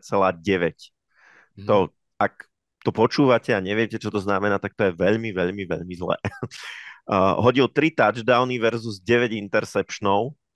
Jeho nepodpisovali do Jets preto, aby hral a už vôbec nie, aby tam teraz bojovalo udržanie šance na playoff. To mal byť proste kamoš pre Arona, hej, lebo proste oni dlho spolu boli v Packers, on bol jeho v podstate taký kariérny backup, hej, takže to, to fakt bol v rámci toho, ako podpisovali Aaronovi všetkých možných kamošov, tak nie, nie na to, aby hral, takže asi tak. To ešte budeme všetci pozerať, ako zažiari ten piatok, ale nie, snadno si robím. A totiž aj keby chcel zažiariť, tak on tam má koho? Brisa Hola? Asi, asi jedine toto, lebo Garrett Wilson je zranený, on v predchádzajúcom zápase hral, ale ako hral už so zranením a ten výkon nebol nejako oslnivý. E, navyše Mechty Beckton, ofenzívny lineman, je tiež zranený, čiže už takto oslabený, oslabená ofenzíva Jets bude ešte viacej oslabenejšia a tento zápas podľa mňa bude rozhodnutý ani nie, že do polčasu, ale do prvej štvrtiny. A tým sa zároveň aj môžeme odpichnúť od tých zápasov, ktoré sa nehrajú v ten štandardný deň v nedelu a pôjdeme na nedelné zápasy a Prvým z nedelných zápasov, ktorých si rozobereme, je medzi Atlantou Falcons, ktorí sú aktuálne 4-6 a New Orleans Saints, ktorí sú aktuálne 5-5 tento zápas, i keď sa to nezdá, ale je to zápas o divízneho lídra, aktuálne teda Saints, i keď majú bilanciu 5-5, tak sú prví v danej divízie a ten, kto je prvý v divízii, automaticky postupuje do play-off, takže tento zápas je extrémne, extrémne dôležitý. Z posledných desiatich zápasov Saints vyhrali 8, čiže majú takú menšiu nadvládu nad Falcons, ale išlo pomerne vždy o vyrovnané zápasy. Asi tou kľúčovou ingredienciou na rozhodnutie toho, na ktorú stranu sa prikloniť, je otázka, že či Derek Carr nastúpi do toho zápasu alebo nenastúpi. Aktuálne je na concussion protokole, i keď sa Saints vracajú z baj týždňa, čiže mali týždeň voľno, tak eh, Derekovi Karovi sa nepodarilo prejsť týmto concussion protokolom, to je 5 stupňov, ktorý musí prejsť, takže je otázne, či do tohto zápasu zasiahne alebo nie. Ak by zasiahol, tak z môjho pohľadu je to zápas, ktorý pomerne jasne pôjde za Saints. Ak by nenastúpil a pôjde tam uh, James Winston, tak to bude od to náročnejšie, lebo to je hráč, ktorý vie ako hodiť 6 touchdownov, tak vie hodiť aj 6 intiakov a nemá problém hodiť aj 6 touchdownov, aj, aj 6 intiakov. Takže to bude, to bude veľmi vyrovnané. Ale asi možno, že keď sa takto pozrieme na to, tá druhá, druhá inštancia, ktorá to bude vedieť eh, rozhodnúť, je predsa len defenzíva Saints, konkrétne behová defenzíva Saints lebo tá, tá patrí k tým lepším v lige a Falcons rozhodne nie je tým, ktorý um, sa, hýbe po, sa hýbe po ihrisku vzduchom, väčšinou iba po zemi a teda keď im zastavíte beh, tak zastavíte aj pohyb Falcons, takže ja v tomto zápase idem, idem uh, za Saints. Ako vy? No konečne, konečne sa raz nezhodneme, konečne tu budeme mať nejakú kontroverziu. Um, ja to poviem takto. Falcons hrajú doma a doma sú 3-2 a doma porazili aj Texans. Um, Derek Carr z môjho pohľadu, ak bude hrať, tak to je len voda na mlin Falcons, lebo on teda okrem toho, že má otraz mozgu, tak mal aj zranené rameno a hrať s takýmto kombom zápas, tak to nemôže dobre dopadnúť. Navyše Derek Carr najmä na začiatku sezóny nepredvádzal nejaké úplne úžasné výkony.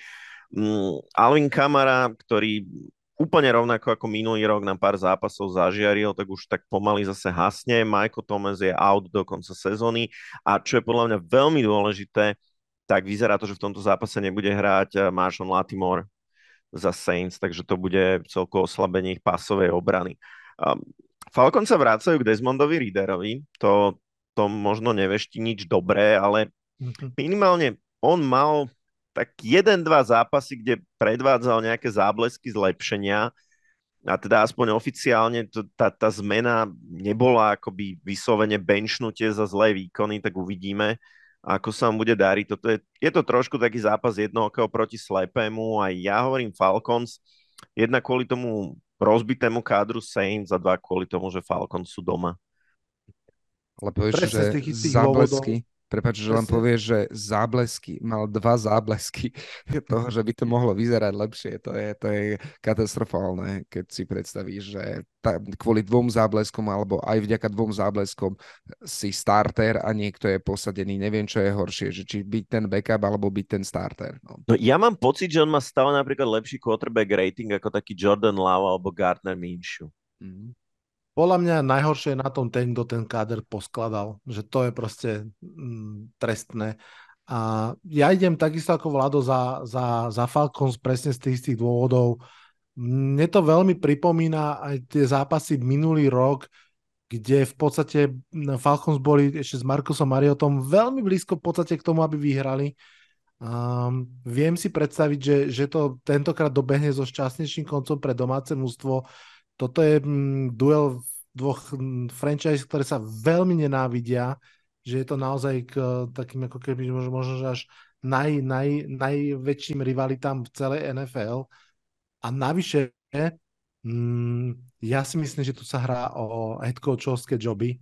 Uh, ja by som nebol prekvapený, nechcem trošku predbiehať, to je možno téma aj nejaká off-season alebo na konci sezóny, ak by sme sa v tejto divízii dočkali možno že až troch výmien na pozícii head coacha, že jediný, kto nebude vyhodený, bude ten, kto vyhrá divíziu, možno, tak um, uvidíme, že ako, ako to bude fungovať. A tam mám pocit, že trošku ten Arthur Smith bude vedieť asi to mústvo viac na, nabudiť, takže, takže napriek kvalitnej behovej obrane Saints ja idem za Bižanom Robinsonom a, a spol. Ďalším zápasom je zápas medzi Cincinnati Bengals, ktorí sú 5-5 a bez svojej najväčšej hviezdy quarterbacka Joea Barova a proti do, divíznym rivalom Pittsburghu Steelers, ktorí aktuálne sú 6-4, čiže majú pozitívnu bilanciu a Kennyho Piketa na pozícii e, quarterbacka. Tu asi tá kľúčová otázka je, že či sa Bengals podarí naskorovať zhruba nejakých 14-15 bodov, alebo keď sa pozrieme na zápasy Steelers, ako hrajú a ako sa presadzujú v tej uh, ofenzíve, tak je to naozaj trestné. Dať 10 bodov Browns a prehrať 13-10, tak to je niečo, čo si vyžaduje veľké mm, fanúšikovské srdiečko, aby ste Steelersu, mhm. Steelers a Pittsburghu ešte ďalej, ďalej fandili. A keď si spomenieme aj na zápas proti Ravens, kedy Steelers vlastne vyhrali a otočili to, tak to otočili. Ukradli výhru ale to bolo v posledných minútach poslednej štvrtiny po tom, čo si to vlastne Ravens tak trošku prehrali sami. Takže za mňa je tu na otázka tá, že či si Bengals dokážu sami prehrať tento zápas a dokážu turnovermi dať Steelers priestor na to, aby skorovali. A Máme tu na quarterbacka, máme no, quarterbacka, na ktorého nie je tape, máme quarterbacka, ktorý do posledného zápasu naskočil do druhého polčasu a s zápasom, keď, e, ktorý skončil v neprospech Bengals, sa rozlúčil touchdownom na Jamara Chasea. Teraz budú mať 10 dní, alebo mali 10 dní na to, aby sa pripravili na tento zápas, aby sa zosynchronizovali trošku lepšie s, s ostatnými hráčmi a teda navzájom. A ja v tomto zápase idem za Bengals. Ja, mm. Keď som videl ofenzívu Steelers, tak ja ťažko verím, že tam niekto tam dá, že tam padnú dva ofenzívne touchdowny z ich strany. No, Ty si povedal, že, že Bengals stratili svoje najväčšie meno Joe Burova a zabudol si povedať, že aj Pittsburgh Steelers je už bez svojho najzvučnejšieho mena, bez ofenzívneho koordinátora Kanadu, ktorý bol, ktorý bol vyhodený konečne z pohľadu fanúšikov Steelers teda. A keď sme pri tých štatistikách, naposledy Pittsburgh Steelers vyhodil nejakého trenera počas sezóny v roku 1941. Takže, takže o takomto klube hovoríme a asi si To sú Steelers že... tvojho pradeda. To sú Steelers tvojho pradeda a, a naozaj Kanada horí, ako, ako hovorí uh, Honza Ježour. A, a no, napriek tomu to samozrejme neznamená žiadnu dobrú správu, lebo ak si ja neviem predstaviť a chalani, vy máte k tomu praktickému fotbalu a tomu, ako sa to hrá bližšie, tak kľudne ma doplňte alebo opravte, že naozaj, že zmena na pozícii ofenzívneho koordinátora v takejto fáze sezóny úprimne si neviem predstaviť, že ako sa môže prejaviť, že tam nie je čas skúšať iné veci, je tam asi čas možno len, že zjednodušiť nejaké hry a povedať si, že nebudeme nič špeciálne vymýšľať, budeme robiť toto, ale oni nič špeciálne nevymýšľali, tam nebol, tam nebol podľa mňa problém v tomto. Takže, takže mm, mám skôr pocit, že to ukazuje na obrovské problémy Pittsburghu vnútorné a Mike Tomlin podľa spravil obrovskú chybu, že s Kennedom zostal v tej off-season a, a mám pocit, že sa im preklzáva tá šanca uh, postúpiť. Sú v tejto chvíli 6-4, ale ja im takisto proste neverím a, a na, napriek obrovskému oslabeniu Cincinnati idem tiež za Bengals. Je to úplne šialené, že keď pozeráte na hru Steelers, tak vyzerajú katastrofálne a pritom sú 6-4. Pak podľa mňa, ako jasné, každý povie, že Mike Tomlin je dobrý coach, ale podľa mňa aj pri tom celom nedostáva dosť kreditu, ako on je fakt genius, doslova. Uh, podľa mňa to, že vyhodili toho ofenzívneho koordinátora takýmto spôsobom, to ukazuje, že to bolo naozaj úplne že akútne a bolo to treba. A jednoducho to bolo s veľkou pravdepodobnosťou aj riešenie vyslovene nejakého konfliktu alebo vyslovene rozviazanie rúk nejakým, nejakým hráčom tam. Vieme, čo urobilo vyhodenie ofenzívneho koordinátora s ofenzívou Bills, takto týždeň dozadu. A ja to, ja to vidím vyslovene ako pozitívne, pretože tam jednoducho niečo škrípalo a, a môžeš niekedy povedať štyrikrát nejakému človeku, že niečo by mohol robiť inak a keď nepočúva a keď je proste nejak zaseknutý a máte klapky, tak musíš ísť do takýchto no, jak to povedať, radikálnych riešení. Ja možno ako z hráckej kariéry, ja som zažil výmenu ofenzívneho koordinátora počas zápasu a, a tam to presne akože zápas, čo sa nevyvíjal dobre, tak skončil nakoniec víťazstvom, lebo proste sa mu povedal, tuto chod si sadni a my už si to nejak poriešime a poriešilo sa to dobre. Takže, takže ja mám sklon aj takto na základe obmedzených vlastných skúseností to vidieť ako niečo pozitívne. No a Bengals, vieme dobre, ako vyzerali, keď bol Joe Barrow limitovaný a teraz budú úplne bez Joea Barrowa. T. Higgins možno tiež ešte nebude späť. Ja, ja si myslím, že Steelers vďaka tej zmene, vďaka lepšiemu coachingu, vďaka tomu, že predsal nejakého quarterbacka, ktorý niečo odohrané v NFL má, tak a vďaka behovej hre, ktorá konečne funguje, aj preto, že spravili akoby zmenu na pozícii starting running backa. Ja, ja si myslím, že to urvú. No. Oni, sa, oni sa podľa mňa do toho, do toho playoff prelakujú a tam mm-hmm. potom samozrejme pôjdu preč v prvom kole. Mm. No tak uvidíme, uvidíme. Ak, ak, ak naozaj uh, Kenny Pickett zrazu začne hrať dobre, tak, uh, tak Matt Canada si už asi nenájde job. Ja si pamätám, ako famózne vyzerali Pittsburgh Steelers v off-season, a, a proste neskutočné ten, ten rozdiel a strašne to dobre pripomína, ako málo treba brať do úvahy off-season v tomto, v tomto uhle pohľadu. A, no ale dobre, nezhodli sme sa. Ja ešte vytiahnem na... jeden úplne konkrétny náged, akože zoberte si využívanie uh, Pickensa. To je možno jeden z najšikovnejších receiverov v líge, pokiaľ ide o nejakú atletickú abilitu, ruky a tak ďalej a on akurát do zblbnutia, akože od momentu, keď sa vrátil Deontay Johnson, ho posiela proste do símov. To je proste nezmysel. A to, to, to už každý vidí, že to nefunguje a že to má vyzerať inak, že mrhá tým jeho talentom. Napríklad toto sa môže zmeniť k lepšiemu. A hneď potom môže Piket vyzerať lepšie. No ešte musí ale Piket trafiť, vieš, to je, to je, to je že nie len, že sa uvoľní, ale ešte musí, musí trafiť. Ja som zvedavý úprimne na tento zápas, ako dopadne, ako bude vyzerať nová ofenzíva Bengals a zároveň aj nová ofenzíva Steelers, ale keď sme rozprávali o Steelers, že ani sa to nezdá pri tých výkonoch a že, sú, že majú pozitívnu bilanciu, tak eh, hneď v tom nasledujúcom zápase Indianapolis Colts, ktorí sú 5-5, privítajú Tampa Bay Buccaneers, ktorí sú 4-6 a to znamená, že sú jedno víťazstvo od toho, aby boli na čele divízie, lebo Saints sú v tej istej divízii a tí zatiaľ kráľujú s bilanciou 5-5. Tak čo ako vidíte ten zápas Buccaneers eh, sa prihlásia o postup do playoff, alebo tento zápas s Colts prehrajú.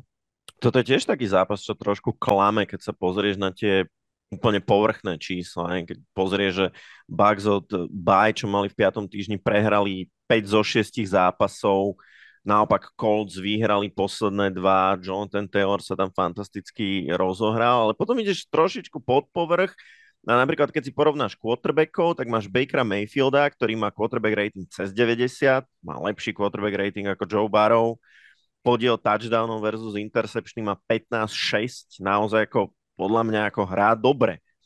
Hej, a na druhej strane máš Gardnera Minshua s ratingom 83,8 a má rovnaký počet um, interceptionov, ale touchdownov polovicu, hej, iba 8.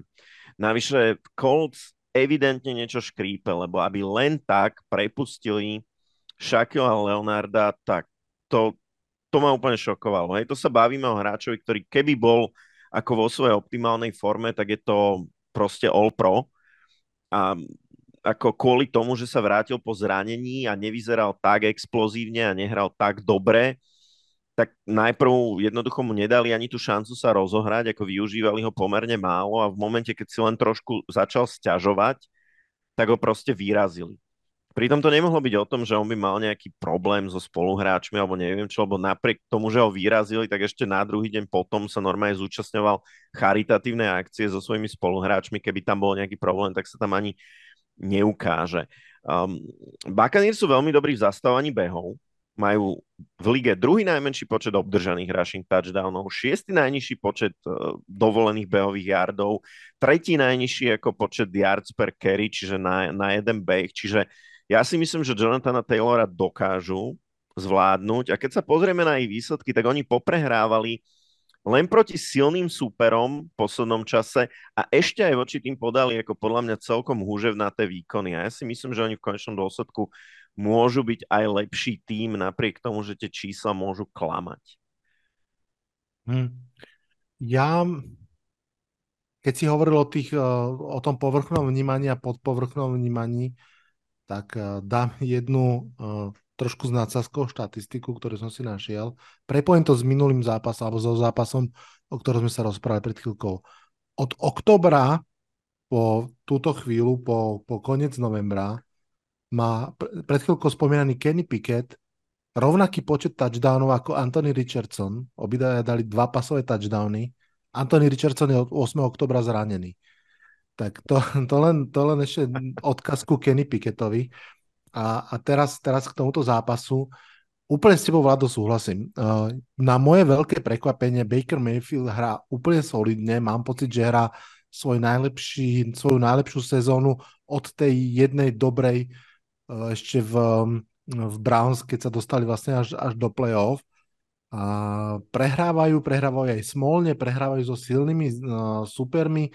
Tá obrana hra veľmi slušne a myslím si, že v tomto zápase majú úplne férovú šancu a dokonca si viem naozaj predstaviť, keď sme pred chvíľkou spomínali aj duel Falcon Saints, že Buccaneers ešte kľudne môžu byť v skutočnosti ten tretí klub, ktorý nakoniec ešte tú divíziu vyhrá a práve pokiaľ to Baker proste nepokazí, tak mám pocit, že oni sú akože najkompletnejšie mústvo z týchto troch, o ktorých sa práve rozprávame. No ale musia to ukázať v tomto zápase. Ich behová obrana by teoreticky mala, mala im naozaj pomôcť. Gardner Minshew je pištolník, keď mu to ide, tak, tak vie pekne triafať, ale, ale um, v tomto zápase ja budem fadiť Colts, ale tuším a typujem víťazstvo Buccaneers. No, mm, v tomto zápase, ako tak musím povedať, ja mám rád Mayfielda túto, túto sezónu, aj mu fandím, a už keď som povedal, že je to hráč, ktorý do toho dáva fakt, že srdce, telo, všetko. Skratka, on vie, že toto je možno jeho posledná sezóna, ak chce mať nejaký job, tak musí podať super výkon. V tomto zápase pre mňa je to rozhodujúce, že keď sa pozrieme na hru Tampa Bay, tak tá hra funguje hlavne vzduchom, tá nefunguje po zemi.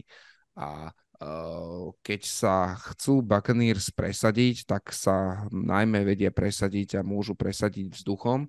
Tentokrát ale nástupia proti Colts, Colts, ich defenzíva patrí povedzme k tým lepším v rámci ligy, čo sa týka yardu, sú, sú niekde v priemere, čo sa týka nejakého počtu yardov na, na pokus, sú tiež niekde v priemere. V čom ale vynikajú, alebo v čom sú veľmi dobrí Colts, tak oni umožnili iba 10 pasových touchdownov, čo je na úrovni treba, že Texans. To je, oni dali 10, Ravens dovolili 9, sú napríklad lepší ako 49ers v tejto štatistike. Takže myslím, že toto je ten dôležitý matchup na posúdenie tohto zápasu, kde defenzíva Colts veľmi nedovolí Buccaneers uspieť, nedovolí naskorovať tie jardy a tie body, tie body, ktoré potrebujú. Naopak defenzíva Buccaneers horí vzduchom, a Josh, uh, Josh alebo Jim Downs, teraz, teraz neviem, uh, wide receiver, wide receiver Colts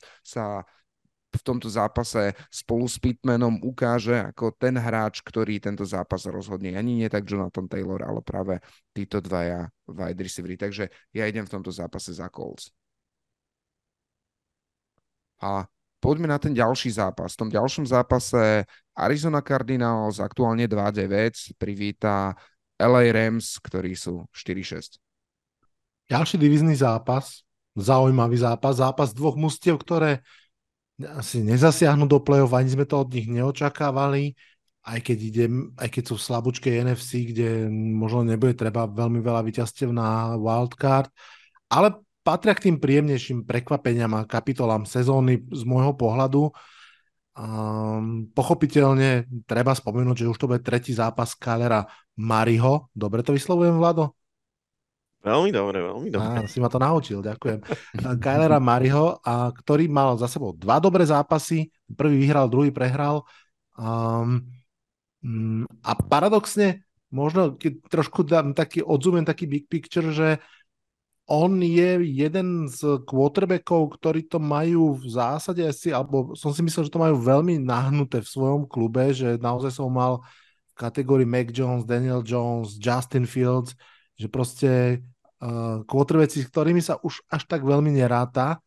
A myslím, že z týchto všetkých on má to najviac ešte stále vo svojich rukách a že naozaj, ak odohrá 6 ďalších zápasov veľmi dobre, tak uh, môže naozaj ten klub presvedčiť, prinútiť, upevniť v tom rozhodnutí, že dobre, necháme si ťa. A navyše, ak naozaj m, sa mu podarí 2-3 zápasy vyhrať a odtiahnuť, uh, odtiahnuť tých Cardinals z top trojky, z top štvorky v drafte, No a k zápasu samotnému prekvapilo možno, že vyrovnaný zápas v mnohých ohľadoch. Aj tie ofenzívy veľmi podobné, nielen, že teda 18. a 19. ofenzíva, ale napríklad aj v, v tých uh, bodoch skorovaných je medzi nimi maličký rozdiel. LA dali sa, že o 10 alebo o 9 bodov viac uh, ako, ako, ako Cardinals, napriek tomu, že majú dvojnásobok výhier ak je niekde taký nejaký výrazný rozdiel, tak je v obranách, pochopiteľne. Obrana Arizona Cardinals bola od začiatku slabá, je stále slabá.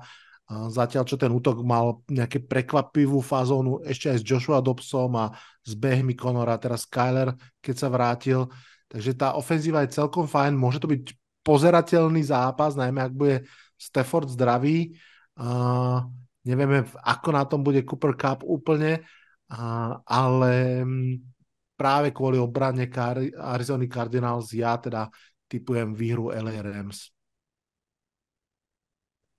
Ja s tebou súhlasím, tá obrana, obrana Cardinals je niečo, čo vieme posúdiť bez ohľadu na návrat Kylera Mariho a Jamesa Connora.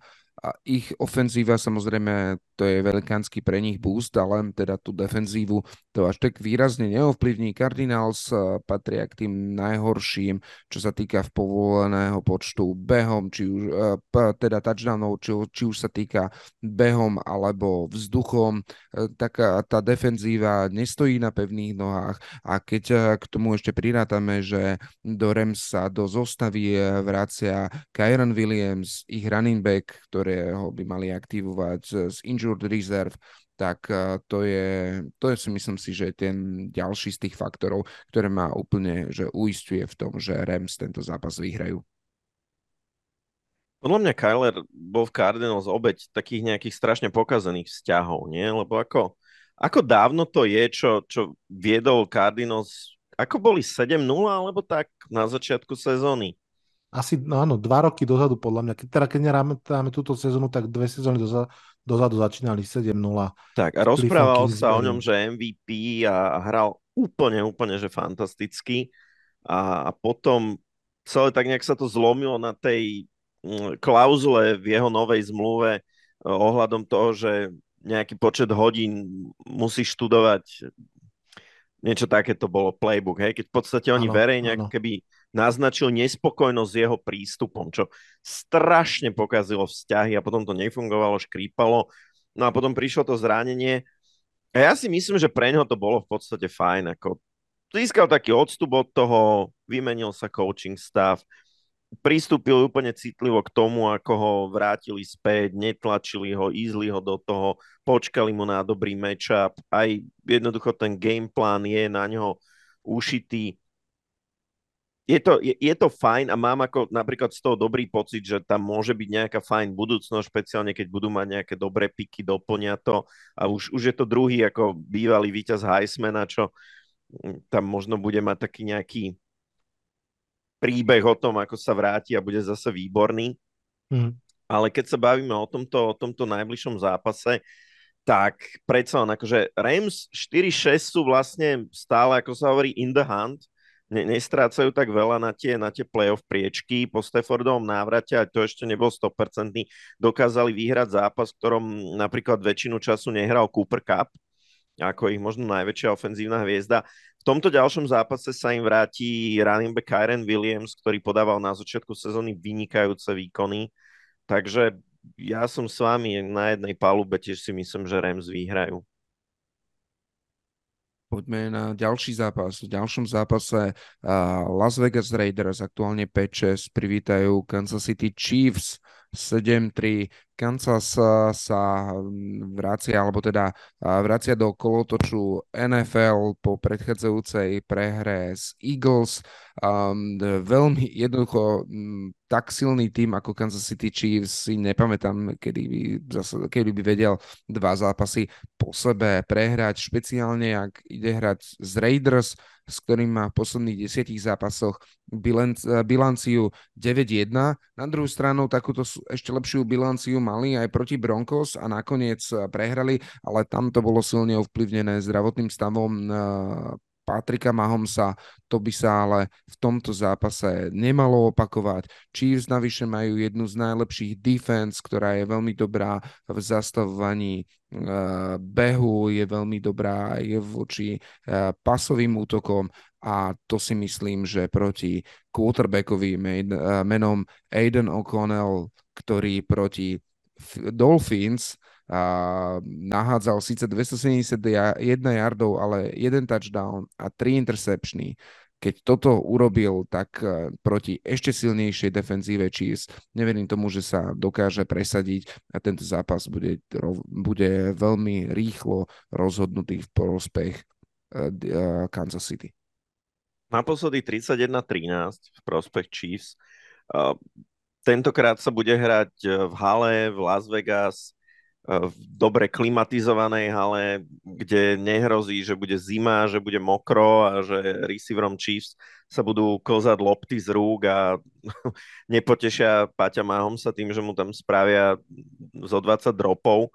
Som videl krásne videjko, keď Mahomes po tom poslednom zápase proti Eagles odchádzal z ihriska, uh, tak sa rozhodol potešiť divákov a hodil niekomu potítko svoje kto, kto bol v prvom rade a tomu človeku to potitko vypadlo z ruky a spadlo späť na ihrisko, takže ešte aj po zápase jeden drop na Mahomsov pas.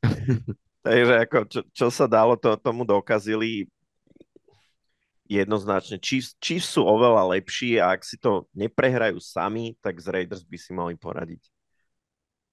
Ja musím vyťahnuť uh, dve veci, a začnem tým, že Lajarius Sneed hrá fantasticky. On udržal AJ Browna, ktorého mám vo všetkých štyroch ligách, na jednom keči a 8 yardoch. A to nebola žiadna výnimka. Teraz to žiaľ narýchlo niekde nevyhrabem, ale videl som zoznam jednotiek receiverov, proti ktorým uh, Sneed tú sezónu hral bol tam jeden, jeden, ktorý mal 100 yardov, všetci ostatní mali veľmi málo yardov a to naozaj vrátane uh, Tyrika Hilla a podobných mien. Takže asi by som neočakával od Davante Adamsa veľký deň. Mám pocit, že, že naozaj m, tam tento matchup bude veľmi zaujímavý. A vôbec m, Snit s Trentom McDuffim sú fantastický tandem mladých cornerbackov v NFL a Chiefs obrana hrá, takúto obranu či sme nevideli, opakujem sa. Ja musím povedať ešte jednu vetu, prepáčte, nechcem zdržiavať, ale dve veci, ktoré že nenávidím, ak sa tak môžem povedať, e, na priebehu tejto sezóny a hlavne teda uh, ohľadom nejakého, nejakých potenciálnych tradeov a toho, čo, čo ešte sa s mústvom dalo urobiť.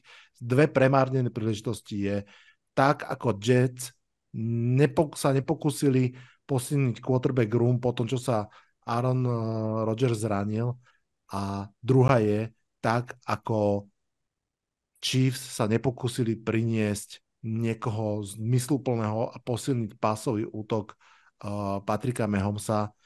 Hmm, tvrdím to druhú sezónu a podľa mňa to stále viac a viac pravda. Má extrémne, extrémne subpar uh, wide receiver corp a um, Kelsey proste nemôže utiahnuť všetko, keď si ho postrážia, keď ako v poslednom zápase v tých súbojoch ťažkých váh, v bežných zápasoch ako proti Raiders si myslím, že to nebude také, také bolestivé, ale v tých naozaj dôležitých zápasoch, keď pôjde do divízneho kola a tak, tak si myslím, že na tomto kľudne môžu oni zhorieť, pokiaľ náhodou to celé neubráňa a neubehajú, čo sa kľudne môže stať, tak mám pocit, že tu nás sa strašne márni uh, ten potenciál Petrika Mehomsa a, a príde mi to ako škoda, trikrát v tejto sezóne v druhom polčase Chiefs neskorovali ani bod a to proste už niečo hovorí. Ale to bol taký môj maličký rent, odbočka späť k zápasu. Tu si myslím, že Chiefs problém nebudú mať a vyhrajú. Ja ešte zareagujem na to, čo si hovoril. Naozaj tá, tá snídová hra, tých pár akože detailov, ktoré ukázali počas toho zápasu, on dokázal byť fantasticky nepríjemný na line of scrimmage, naozaj pri tom, pri tom bumpe, veľmi fyzicky, naozaj veľmi otravujúci život. To, to receivery nemajú radi, oni sú takí tí flashy a keď majú niekoho celý čas akože v ksichte, ktorý to hrá naozaj na hranici toho dovoleného, aj s tým, že tých pár faulov akože zoberie za to, že každú chvíľu ti proste strčíte prsty do ksichtu a takéto veci. Ja to dobre poznám, hej, lebo hrával som nejaký čas aj receivera, aj cornera. Hej, furt robí také drobné, že ťa potiahne za ten dres v tých momentoch, kedy, to, kedy nikto ten flag nehodí, tak, tak to sú veci, čo strašne otravujú život a Snead to robí úplne, že fantasticky. No a e, tá, tá druhá vec, oni Chiefs, podľa mňa to je vyslovene, že vedomé rozhodnutie manažmentu. Že, že oni Nie, si ale zle. No, a, a, ale ten prístup asi taký, že momentálne tak, ako sa vyvíja NFL, je to o tom, že tie naozaj jasné jednotky receivery berú strašne veľké peniaze, pretože NFL je proste pasová liga a cena tej pozície letí hore.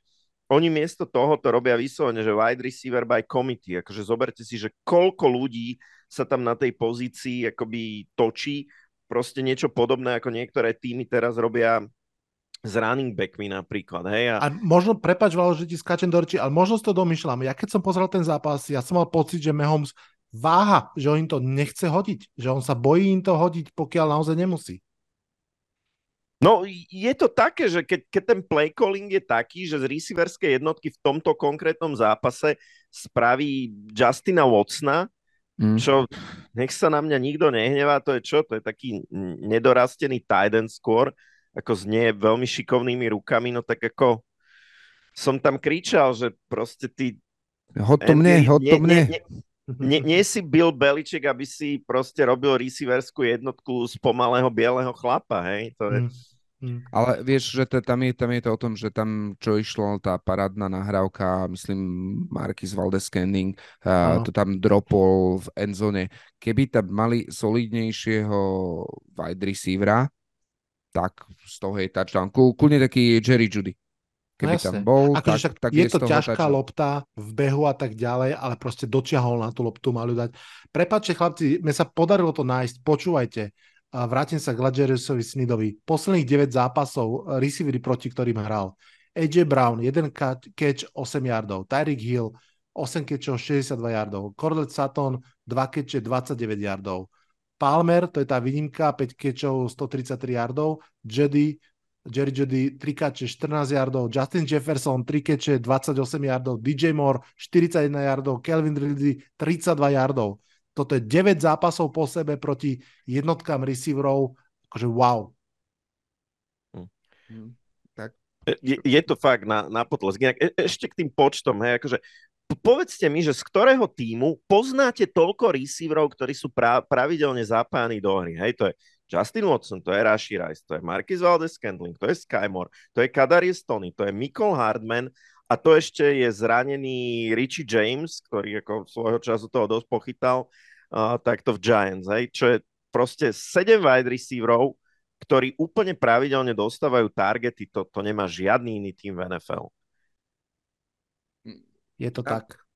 Hej, tie, tie, tie balóny sú distribuované, my sa, sa s Vladom už o tom celú predchádzajúcu sezónu sme sa doťahovali, že či tam chýba ten Tyreek Hill, alebo nechýba Tyreek Hill a nie zrovna ten, ale a, a VR jednotka a, Chiefs vyhrali Super Bowl a tým odpovedali na to, že sa dá hrať aj bez toho. V tejto sezóne ja tiež stále mám tú potrebu, že keby to bol trošku lepší ešte nejaký iný wide receiver, tak aj Paťo by to mal o mnoho, mnoho jednoduchšie. No a ten nasledujúci zápas, v tom nasledujúcom zápase sa predstaviť domáci tým, ktorý práve Paťa Mahom sa porazil v tom poslednom kole a to je Philadelphia Eagles, ktorá aktuálne už má 9 víťazstiev a iba jednu jedinú prehru a privíta Buffalo Bills, ktorí majú pozitívnu bilanciu, ale asi by sme netypli, že po 11 zápasov to bude iba 6-5. Ja vlastne premýšľam, prečo sme toto nevybrali ako zápas kola také dva silné týmy, ktoré minimálne pred sezónou ako boli typované na veľmi hlboký run do playoff a áno, asi, asi si myslím, že je to tým, že keď na konci budeme hovoriť, že kto si myslíme, že vyhrá, tak to bude jednoznačná zhoda. Pretože keď sa pozrieme na tie tri fázy hry, ktoré sú, tak Bills sa aktuálne môžu merať s Eagles asi iba v ofenzíve. Aj to asi vďaka prepusteniu Kena Dorseyho, kde sa to nejak zázračne opravilo a kde minulý týždeň vyzerali fakt dobre proti veľmi dobrej defenzíve. Ale Obrana BIOS, a to sa budeme opakovať, to hovorím každý týždeň, tá je rozpadnutá, tá dovoluje hýbať loptou aj slabým súperom, zatiaľ čo Eagles, keď sme na to pozerali minulý týždeň, tak tí opakovane dostávali z ihriska po triavon ako Paťa Mahomsa a spol, čo je, čo je myslím fantastický výsledok. A, a nesmieme zabnúť na tú tretiu fázu, lebo to nie je náhoda, že sa o tom začal rozprávať tam vyzerajú tiež Eagles oveľa lepšie. Keď sa pozrieme napríklad v tomto poslednom zápase, podľa mňa jeden z dôvodov, prečo Eagles vyhrali, bola práve hra na returnoch. A keď sa pozrieme na porovnanie medzi Eagles a Bills, tak na punt returnoch v priemere to vyjde 15 ku 9 yardom, čo je naozaj slušný rozdiel a keď si to zoberie, že to máš, ja neviem, koľko je tých pantov za zápas že vždy na tom v priemere získa 6 yardov, že ti to dokopy povedzme pri 4-5 pantoch dá veľmi slušný kus ihriska. To je proste jeden skór alebo dva field goaly proste hore-dole. To spraví rozdiel. A napríklad field goaly tiež 90% versus 84 v prospech Eagles. Takže jedna fáza vyrovnaná, dve jednoznačne v prospech Eagles, dva veľmi silné týmy, veľký ťahák ale tak nejak by som si typol, že teraz všetci povieme Eagles. Alebo sa pletiem? Mm, nevidím do hlavy Peťovi a jeho divizným záujmom v tomto, ale a, no, podľa mňa nie je veľa mustiev, ktoré, ktoré sú že vyrovnaný, úplne vyrovnaný partner Philadelphia Eagles, podľa mňa sú tri a Buffalo Bills k ním nepatrí. Za mňa, tak ako si povedal, všetko sedí. Uh, dokonca aj, aj tá passing offense, proste ja tam vidím veľký rozdiel v tom, že na jednej strane je iba Stefan Dix a na druhej je AJ Brown, Davante Smith. Videli sme to práve v tom poslednom zápase, tak ustrážili AJ a Browna, no tak uh, Smith mal dva touchdowny a, a proste potiahol to, keď to bolo treba.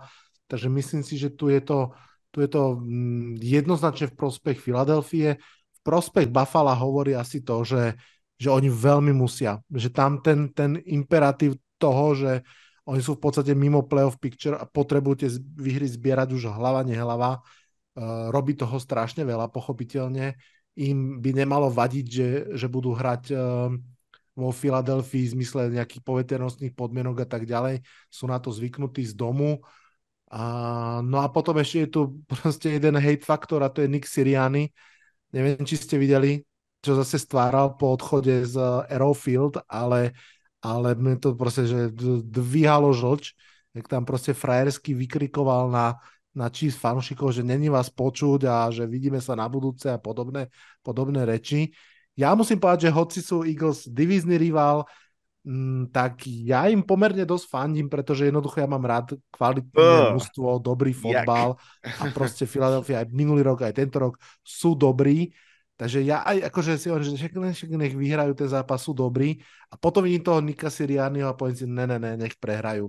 Takže budem držať mocne Buffalo, palce, ale, ale v tejto chvíli mám pocit, že Eagles sú veľký favorit, sú vo veľkej pohode, vedia sa opreť obehy o ten svoj tuš puš, keď potrebujú a myslím si, že to dajú. A dokonca možno to dajú aj uh, z, o 10 bodov a viac. No tento zápas, e, ja samozrejme tiež idem za Eagles, možno iba to, čo doplním, čo nebolo povedané, je, že ako dôležitý zápas e, je toto pre Bills.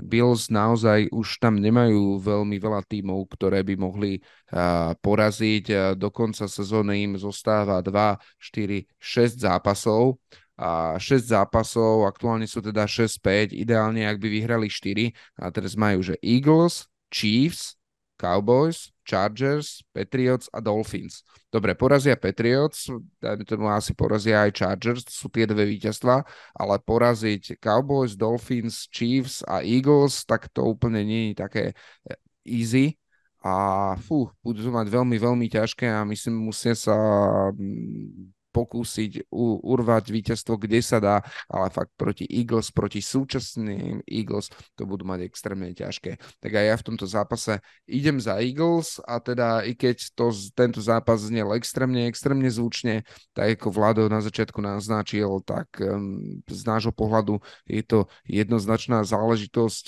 pre domácich a uvidíme... Ja môžem ešte no? jednu vec, než premostíš k ďalšiemu zápasu, no ten vzťah Nika Sirianiho versus eh, Chiefs aktuálne. Ono to je taká dávna story, to nejde ani o ten posledný Super Bowl, ale to je ešte o tom, že vlastne po sezóne 2012, keď eh, Andy Reid prebral Kansas City Chiefs, tak ono ťa vlastne Nika Sirianiho vyhodil a ano. vlastne nahradil ho. A... No, on, on sa rozlúčil so starým staffom, kde vrátane aj Sirianiho, ale áno, hej. Tak no, a tak ako jak hovoria Američania, že tak Syriani má voči nemu ten chip on shoulder, takže, takže neprekvapuje to. No ale Nick Siriani je strašne emotívny, hej, to, to sme videli aj pred Super Bowlom, keď sa tam rozplakal, to je klasické memečko. Uh-huh. A to, podľa mňa to nie je úplne, že dobré pre, pre kouča, no. Po, po, poď, Peťo, sorry, že som ti skočil. Verím, že Eagles fanúšikové to milujú, kým sa vyhráva, však povedzme si, že... Oni sú Eagles, tiež takí. Eagles ťahajú hmm. fantastickú sériu, že oni za posledné dve sezóny prehrali dokopy tri zápasy, takže, takže no, zatiaľ je everything is sunshine. Tak, tak a keď, keď sa darí, tak to je mnoho jednoduchšie, ale hej, fanúšikovia Eagles, teda vy o tom budete vedieť povedať viacej, ale sú známi tým, že vedia byť ako veľmi povzbudzujúci a veľmi prajný, keď sa darí, ale asi keď sa nedarí, tak, tak tá lojalita tam asi, až, až tak silná nie je. Aspoň tak ja mám zaknihovaných fanúšikov Eagles. Neviem, že či mi to viete potvrdiť alebo, alebo vyvrátiť. Mm. Asi, asi. Á, á, vieš čo, že o Eagles sa radšej ani nerozprávajme, to, to, to bola taká reakcia. Tak poďme na posledný zápas. Na Spýtaj Monday sa fanúšika Giants na fanúšika Eagles. To je ako keby si sa spýtal slovanistu na fanúšika Spartaka Trnava, vieš? Ale to, to, to, to bol ja, ja prí, príležitosť, aby ste že pohejtili. No? Mne to nie je sympatické, musím povedať, že, že o Eagles fanúšikoch sa hovorí o tom, alebo v tom rozmere, že akí sú oni tough voči svojmu mústvu, a teda voči všetkým a sú nepríjemní a agresívni a tak ďalej, ale že aj voči svojmu ústvu, že nič mu neodpustia a proste Eagles way a tak ďalej. Chápem, ale zároveň si nemyslím, že to je úplne presne to, čo mústvo potrebuje od svojho fanúšika, že byť akože za každú cenu táv a proste super, že si vyhrali 10 zápasov, ale toto si pokazil, tak ťa vypískame a, a, a proste zrušíme. Um, nie sú mi sympatickí, poďme ďalej. Dobre, Nemajú to radi športovci, to dodám. Hej? Akože športovci vo všeobecnosti majú voči fanúšikom takéto očakávanie, že však vy ste naši fanúšikovia, vy máte za nami stáť, že či sa nám darí alebo nie. A to je potom ten klasický konflikt, že zase pohľad fanúšika je taký, že ja som ten tým, lebo ja budem vždy fandiť tomuto týmu a nie ty, ktorý je tu proste na 4 roky na zmluvu. Hej, to ty hráš pre mňa, takže to je taký 10 ročia starý konflikt. Dobre, a teraz teda skúsim po štvrtý krát, ale možno teraz to už... To, teraz ale ešte by som chcel povedať. sa dostať k Monday Night Footballu a to je zápas medzi domácimi Minnesota Vikings 6-5 proti Chicago Bears, ktoré sú aktuálne 3-8, ale už majú Justina Fieldsa späť na pozícii quarterbacka jednoznačne must win game pre Minnesota Vikings, ak chce byť na playoff priečkách a dokončiť ten akože pekný príbeh, ktorý, ktorý v tejto sezóne rozohrala. Pripomeniem, úplne strhli obranu, išli vlastne do prestavby, uh, boli 0-3 alebo 1-3, proste veľmi zlý začiatok, uh, potom sa rozbeli, potom sa zranil Kazins, prišiel Dobbs, vyhral zápasy, že proste zaujímavý zápas, za, oblúk dramatický a ak v ňom majú pokračovať, tak teraz už naozaj, že Joshua Dobbs musí vyhrať a som zvedavý, ako bude vyzerať zápas, v ktorom musí vyhrať. Navyše Chicago ten posledný zápas hralo veľmi dobre, Justin Fields hral veľmi dobre, už sme to spomínali, že naozaj boli blízko od, od výhry. Na tretiu stranu obrana Vikings sa pod eh, Brianom Floresom zlepšuje tak asi, ako sme očakávali a proste už dostáva naozaj 17, 10 bodov a podobné čísla, výnimkou tých 28 bodov od Atlanty, čo, čo mu spätne vlastne úplne nerozumiem, to bol zvláštny zápas. A, no ale Vikings proste tento zápas jednoducho potrebujú vyhrať. Oni končia potom sezónu troma divíznymi zápasmi po sebe. Lions, Packers, Lions je ich záver sezóny a myslím, že do toho záveru by chceli ísť najmä kvôli tým dvom zápasom z Lions s ďalšími výhrami a v tomto zápase, kde Bears uh, tam naposledy ukázali aj peknú behovú hru, sám Justin Fields mal cez 100 yardov, aj peknú pásovú hru, dva pekné touchdowny na DJ Mora. To znamená, že naozaj to bude chcieť od Vikings naozaj veľmi, veľmi dobrý výkon. A ja som si úplne neistý, či sú ho uh, schopní. Som veľmi zvedavý. A ja tu poviem za prekvapením, ja poviem, že Chicago tento zápas vyhrá a kým, kým uh, uh, ty, Peťo, odozdám slovo, tak len poviem, že pripomeniem, za mňa Justin Fields naozaj akože tiež bojuje o svoj, o svoj akože fotbalový život, keď tak mám povedať.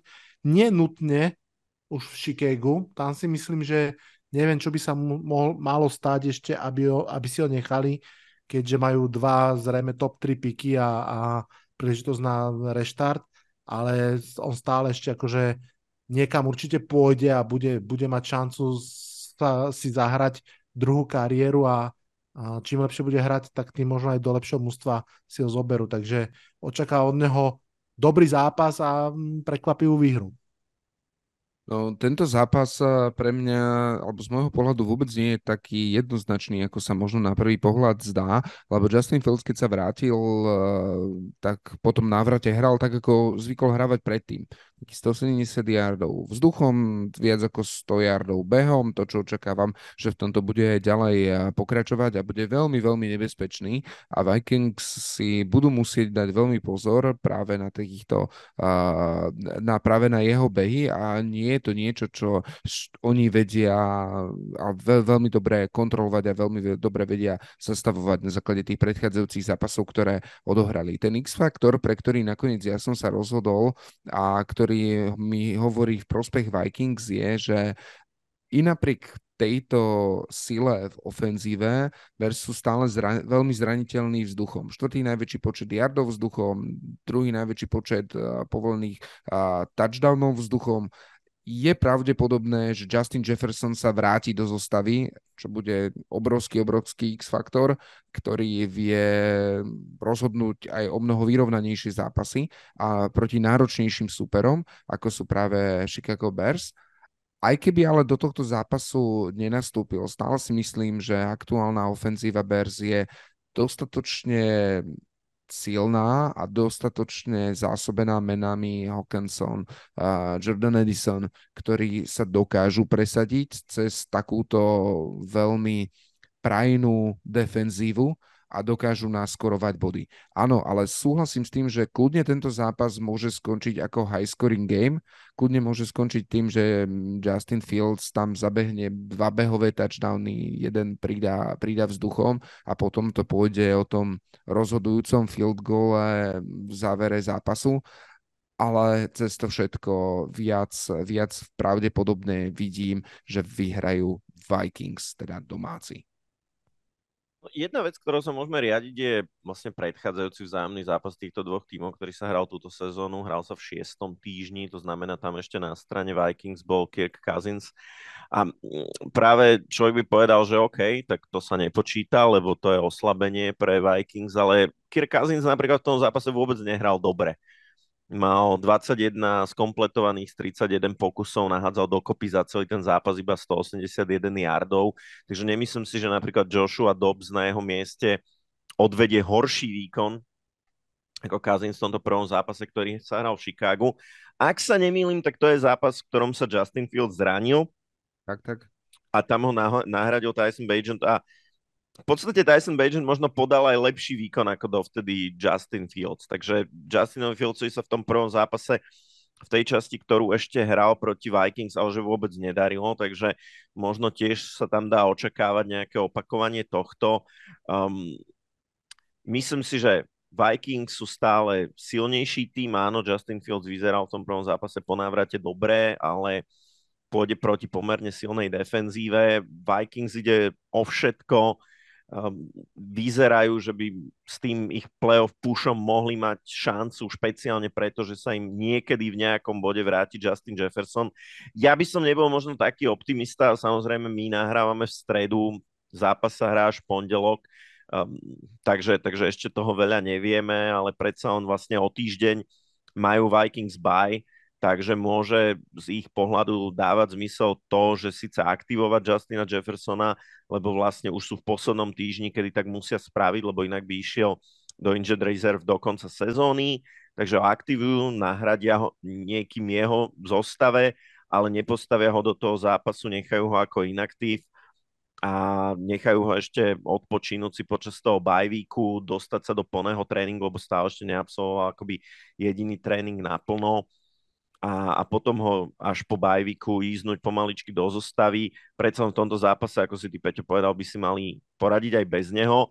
A ja možno už také ako pomaličky pre, premostenie do tej ďalšej časti nášho podcastu Justin Jefferson mal potrebu sa obrátiť na všetkých fanošikov fantasy futbolu a odkázať im, že jeho zdravie je prednejšie ako naše fantasy týmy, že sa nebude vrácať predčasne len kvôli tomu, aby niektorým z nás nahral nejaké tie bodíky vo fantasy a že teda majú mu fanúšikovia prestať vypisovať správy na Twitteri, aby sa vrátil. Koľkokrát si mu ty písal?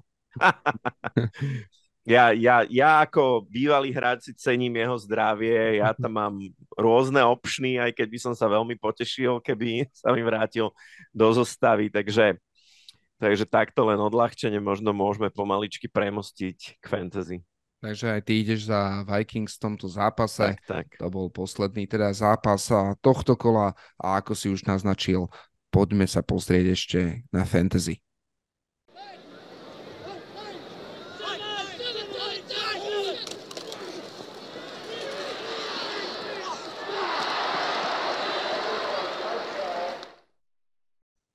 Tomto bloku fantasy pre vás nemáme pripravené starnem sidem, ale skúsili sme sa na fantasy a na, tým, na tie dilemy, ktoré aktuálne sú v tejto hre pozrieť trošku inak a priblížiť vám aj iné pohľady a zároveň sme do toho aj zaintegrovali eh, otázky, ktoré nám vy zasielate, kde sa nás pýtate um, na svoje rady, na svoje dilemy, ako možno teraz tie kľúčové zápasy vyhrať uh, a teda postúpiť do play-off. Tou prvou otázkou, alebo tou prvou dilemou, ktorú sme teda dostali, Gas de uh, running back Ravens bude hrať proti LA Chargers, ktorí povolia running backom veľmi veľa bodov bodov, alebo miesto tohto hráča by ste postavili Bijona Robinsona, čo je, myslím, o dve triedy lepší running back, ale ide proti ťažkej defenzíve. Takže či radšej priemerného running backa proti ľahkej obrane, alebo veľmi dobrého running backa proti ťažkej obrane?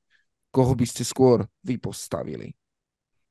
Toto, toto je veľ, veľmi zaujímavá dilema. Gus Edwards je v posledných týždňoch jeden z najlepších running backov vo fantasy v rámci PPR má za posledných 5 týždňov tam 4 výkony nad 17 bodov, 3 výkony nad 20, jeden dokonca 29 bodov a Chargers sú veľmi dobrý meč pre running backov. Chargers sú jeden akoby z najlepších tímov v zmysle tom, toho, koľko bodov dovolia running backom. Gaz Edwards je running backá jednotka, áno, Mitchell mu pomaličky asi bude trošku uberať z tých jeho dotykov, ale napríklad v tom poslednom zápase bol veľmi neefektívny. Dostal iba pár tačov, je ešte navyše otázka, že či vôbec bude 100% zdravotne k dispozícii týmu a Gus Edwards dostáva strašne veľa tačov v red zone. V momente, keď sú Ravens 3-4 yardy od endzóny, ide to vždy na ňo a on z toho vždy spraví touchdown. V tomto momente už skoroval, myslím, v šiestich zápasoch po sebe a dokonca v niektorých tých touchdownov bolo viacero.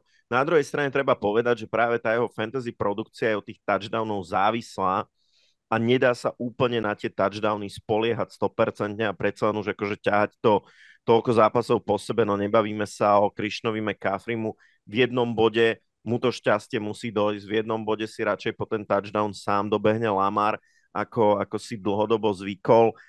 Mm, Bijan Robinson je potenciálny ako fantasy winner s úžasným upsideom, s neskutočnými atletickými schopnosťami, ale on je zase na druhej strane strašne závislý od koučovania uh, Artura Smitha. Hej, lebo naozaj môže sa stať, že bude jasná jednotka v tom zápase a môže sa stať, že Artur Smith sa rozhodne, že a čo keby som dal polovicu tačov Tylerovi, Aljairovi alebo proste z nejakého nepochopiteľného dôvodu tam Cordelo, Cordelo Pattersona hodím. Um, dôležitý aj matchup. Bijan Robinson ide proti Saints a to je naopak obrana, ktorá fantasy running backom toho dovoluje veľmi, veľmi málo. Takže v konečnom dôsledku, aj keď tam bude, ako sa hovorí, ten objem a že dostane Bijan Robinson tých tačov viac ako povedzme Gaz Edwards proti Chargers, aj keď, um, no napríklad v poslednom zápase mal tých tačov, dostal 22 krát loptu behovo, dostal dva pasy, takže, takže je to skoro dvojnásobok toho, čo dostáva Gaz Edwards, tak si myslím, že ten rozdiel v tých obranách je taký, že, že by som išiel asi skôr za Gasom Edwardsom, keby to bolo naozaj o tom, že rozhodnúť sa medzi týmito dvoma, aj preto, že Ravens prišli o ďalší red zone target uh, Marka Andrewsa, čo nahráva tomu, že Gas Edwards by zase nejaký touchdown mohol mať. Ale hovorím si, že aký tým akože musí mať tento človek, že koho má ako running backskú jednotku, že, že medzi týmito dvoma sa rozhoduje. Lebo ako ja si kľudne viem predstaviť, postaviť ich oboch, alebo jedného dať ako druhého running backa a druhého na flexa. Ak na tom mm. flexovi nemáš nejakého úplne úžasného receivera. A sa niekomu podarilo dobre nadraftovať a určite sa podarilo niekomu dobre nadraftovať aj pri tej ďalšej dileme. Vlado, druhý na seba, druhá otázka a druhá dilema, že či hrať Gereta Wilsona, Wilsona a wide receivera Jets, ktorý bude mať na pozícii quarterbacka Tima Boyle proti a budú hrať proti Miami Dolphins, alebo to risknúť s Cooperom Cupom, ktorý síce má svojho, risi, eh, svojho quarterbacka, ale ten je po zranení a Cooper Cup má problémy uh, s členkom. Ty keby si sa hm. mal rozhodnúť medzi týmito dvoma niedobrými možnosťami, pre ktorú by si sa rozhodol? Ja najprv poviem, že na tom spektre nejakého fantasy analytiky ja som na úplne opačenej strane ako, ako vy dvaja, že ja naozaj nemám na to až takú hlavu a berem to veľmi pocitovou, feelingov, akokoľvek to mám povedať. To je, to je jedna vec, preto by som napríklad ja tam bral Gasa de Basa v sekunde, ani by som ne, ne, nič ďalej nezvažoval, lebo flow toho mústva, jeho pozícia v tom mústve a teda. Uh, práve mi pred 10 minútami bliklo na sleeper appke, že Garrett Wilson zdravotný status sa zmenil z questionable na healthy, uh, čo je síce fajn, ale proste ja som ho benchol tam, kde som mohol a a určite by som bral Cooper Cupa. Pokiaľ by som nemal indikáciu, že vlastne asi ani len nenastúpi, tak by som proste bral Cooper Cupa práve proti tomu, že ja jednoducho dôverujem o mnoho viac intuitívne chémii medzi quarterbackom a, a receiverom. A navyše ten, ten matchup proti Cardinal secondary by bol akože super, takže uh, uh, ak je to zdravotné hľadisko, akože aspoň nejak priateľné, ja by som išiel týmto smerom by som tiež odporúčil asi mm, sa vyhnúť Garrettovi Wilsonovi a počkal by som do piatku, do, keď bude injury report, ak tam Cooper Cup bude mať tie indikácie, že nie, že did not participate, ale aspoň eh, v limitujúcej forme sa zapájal a budete mať informácie o tom, že ten členok, lebo to je iba ľahké podvrtnutie členku má, že nie je niečo silne závažné a low ankle sprain, Takže v takom prípade verím, že ehm, ten Cooper Cup prinesie viacej bodov. No a máme ešte poslednú dilemu a veľmi dôležitú dilemu a my sme ju už tu na, naznačili a nemôžem sa opýtať nikoho ako človeka, ktorý tohto hráča vo fantasy vlastní. Justin Jefferson by už mal byť aktivovaný, otázne, či do zápasu nastúpi. Nevýhoda je, že je to, útor, je to Monday Night Football, čiže úplne, úplne posledný zápas. A teda, Vlado, ako teda pristúpiť k tejto dileme spoliehať sa na to, že predsa len Jetas nastúpi do toho zápasu, alebo ho radšej e, benchnúť a nahradiť dopredu s niekým iným. Čo by si ty odporučil? To je strašne závislé od toho, že e, kto sú tvoje alternatívy a kedy hrajú. Pretože ak sa rozhoduješ medzi ním a niekým ako veľmi solidným, kto bude hrať už vo štvrtok alebo v piatok, ja neviem, vymyslím si, dajme tomu, riešiš to na Flexa, a máš Jamesa Cooka z Bills, ktorý bude hrať v piatok ako alternatívu voči nemu. Hej? Na základe teraz dostupných informácií by som ti povedal, radšej hraj toho hráča, u ktorého si si istý, že nastúpi, pretože podľa mňa teraz to vôbec nesmeruje k tomu, že by Justin Jefferson mal v pondelok hrať. Ak tvoja alternatíva sú hráči, ktorí hrajú v nedelu večer, tak vtedy budeš mať už solidnú indikáciu, je slušná šanca, že pred tými zápasmi už bude jasná deklarácia, či Justin Jefferson bude alebo nebude hrať. Jednak či bude aktivovaný, dva, či dovtedy absolvuje nejaké plné tréningy, toto si proste treba monitorovať, ak to s fantasy myslíš vážne a, a vtedy vieš, že OK, ak bude hrať, tak tak Justin Jefferson proste musí byť v tvojej zostave. To neviem, čo by si musel mať za alternatívy, aby si nepostavil Justina Jeffersona ak hrať nebude, tak postav niekoho z nedele. Ak by náhodou povedali, že bude tzv. true game time decision, to sa občas e, používa a vtedy vlastne robíš to rozhodnutie o tom, či ten hráč hrá alebo nehrá hodinu a pol pred zápasom. A to znamená, že vlastne už nemôžeš nikoho iného, kto, kto by hral v nedelu miesto neho postaviť, tak máš dve možnosti. Buď neriskuj a postav niekoho v nedelnejšom zápase, alebo druhá možnosť je, že máš alternatívu niekoho, kto bude hrať v tom e, Monday night, kto ti nejaké slušné body náhra. Hej, ak tvoja alternatíva je, že tam máš Edisona alebo Metisona, keď sa bavíme o Flexovi, alebo aspoň niekoho ako Ty Chandler, tak potom to môžeš risknúť. Ak nie, no tak jednoducho postavíš niekoho, kto bude hrať v nedelu, ak nie si v situácii, že ja neviem, máš to, máš to po štvrtkových zápasoch výhraté. Takže pôjdeš na istotu, dáš v nedelu. Ale naozaj v tomto momente v stredu večer, keď nahrávame, to podľa mňa nesmeruje k tomu, že by Justin Jefferson mal hrať, dá si bye a uvidíme ho až o dva týždne. Áno, ja si tiež myslím, že to bude asi tá najpravdepodobnejšia alternatíva. Len trošku opravím, čo si povedal, ty si hovoril v piatok, eh, vyberte z piatkového zápasu Jamesa Cooka. James Cook eh, za Buffalo Bills nástupy v nedelu, ale principiálne je to presne tak, jak si rozprával, keby sme tam iné dali. Á, ja som si to pomýl, lebo Bills hrali z Jets predtým, hej. Áno, tak, áno, áno. áno iba, iba ale, ale principiálne, áno. hej, že ak tam mám Raima Mosterta, tak ho samozrejme postavím a nebudem riskovať tie nejaké ďalšie dodatočné body, ktoré vyzerajú byť aktuálne nepravdepodobné. Tak ja verím, že tieto rády a ako pristupovať k takýmto dilemám vám pomôžu rozhodnúť sa vo vašich kľúčových okamihoch možno celej sezóny, lebo teraz sa celá tá sezóna láme a verím, že budete úspešní. Tak a to je všetko, čo sme si dneska pre vás pripravili. Opäť výživná epizóda. Ak ste takto dlho vydržali počúvať a ste tu, tak ste ako zvyknem opakovať naši kamoši. My zase o týždeň takto obsiahle to pre vás pripravíme opäť veľmi radi a kým teda príde ten čas, tak sa s vami lúčime. Čaute, čaute. Ahoj.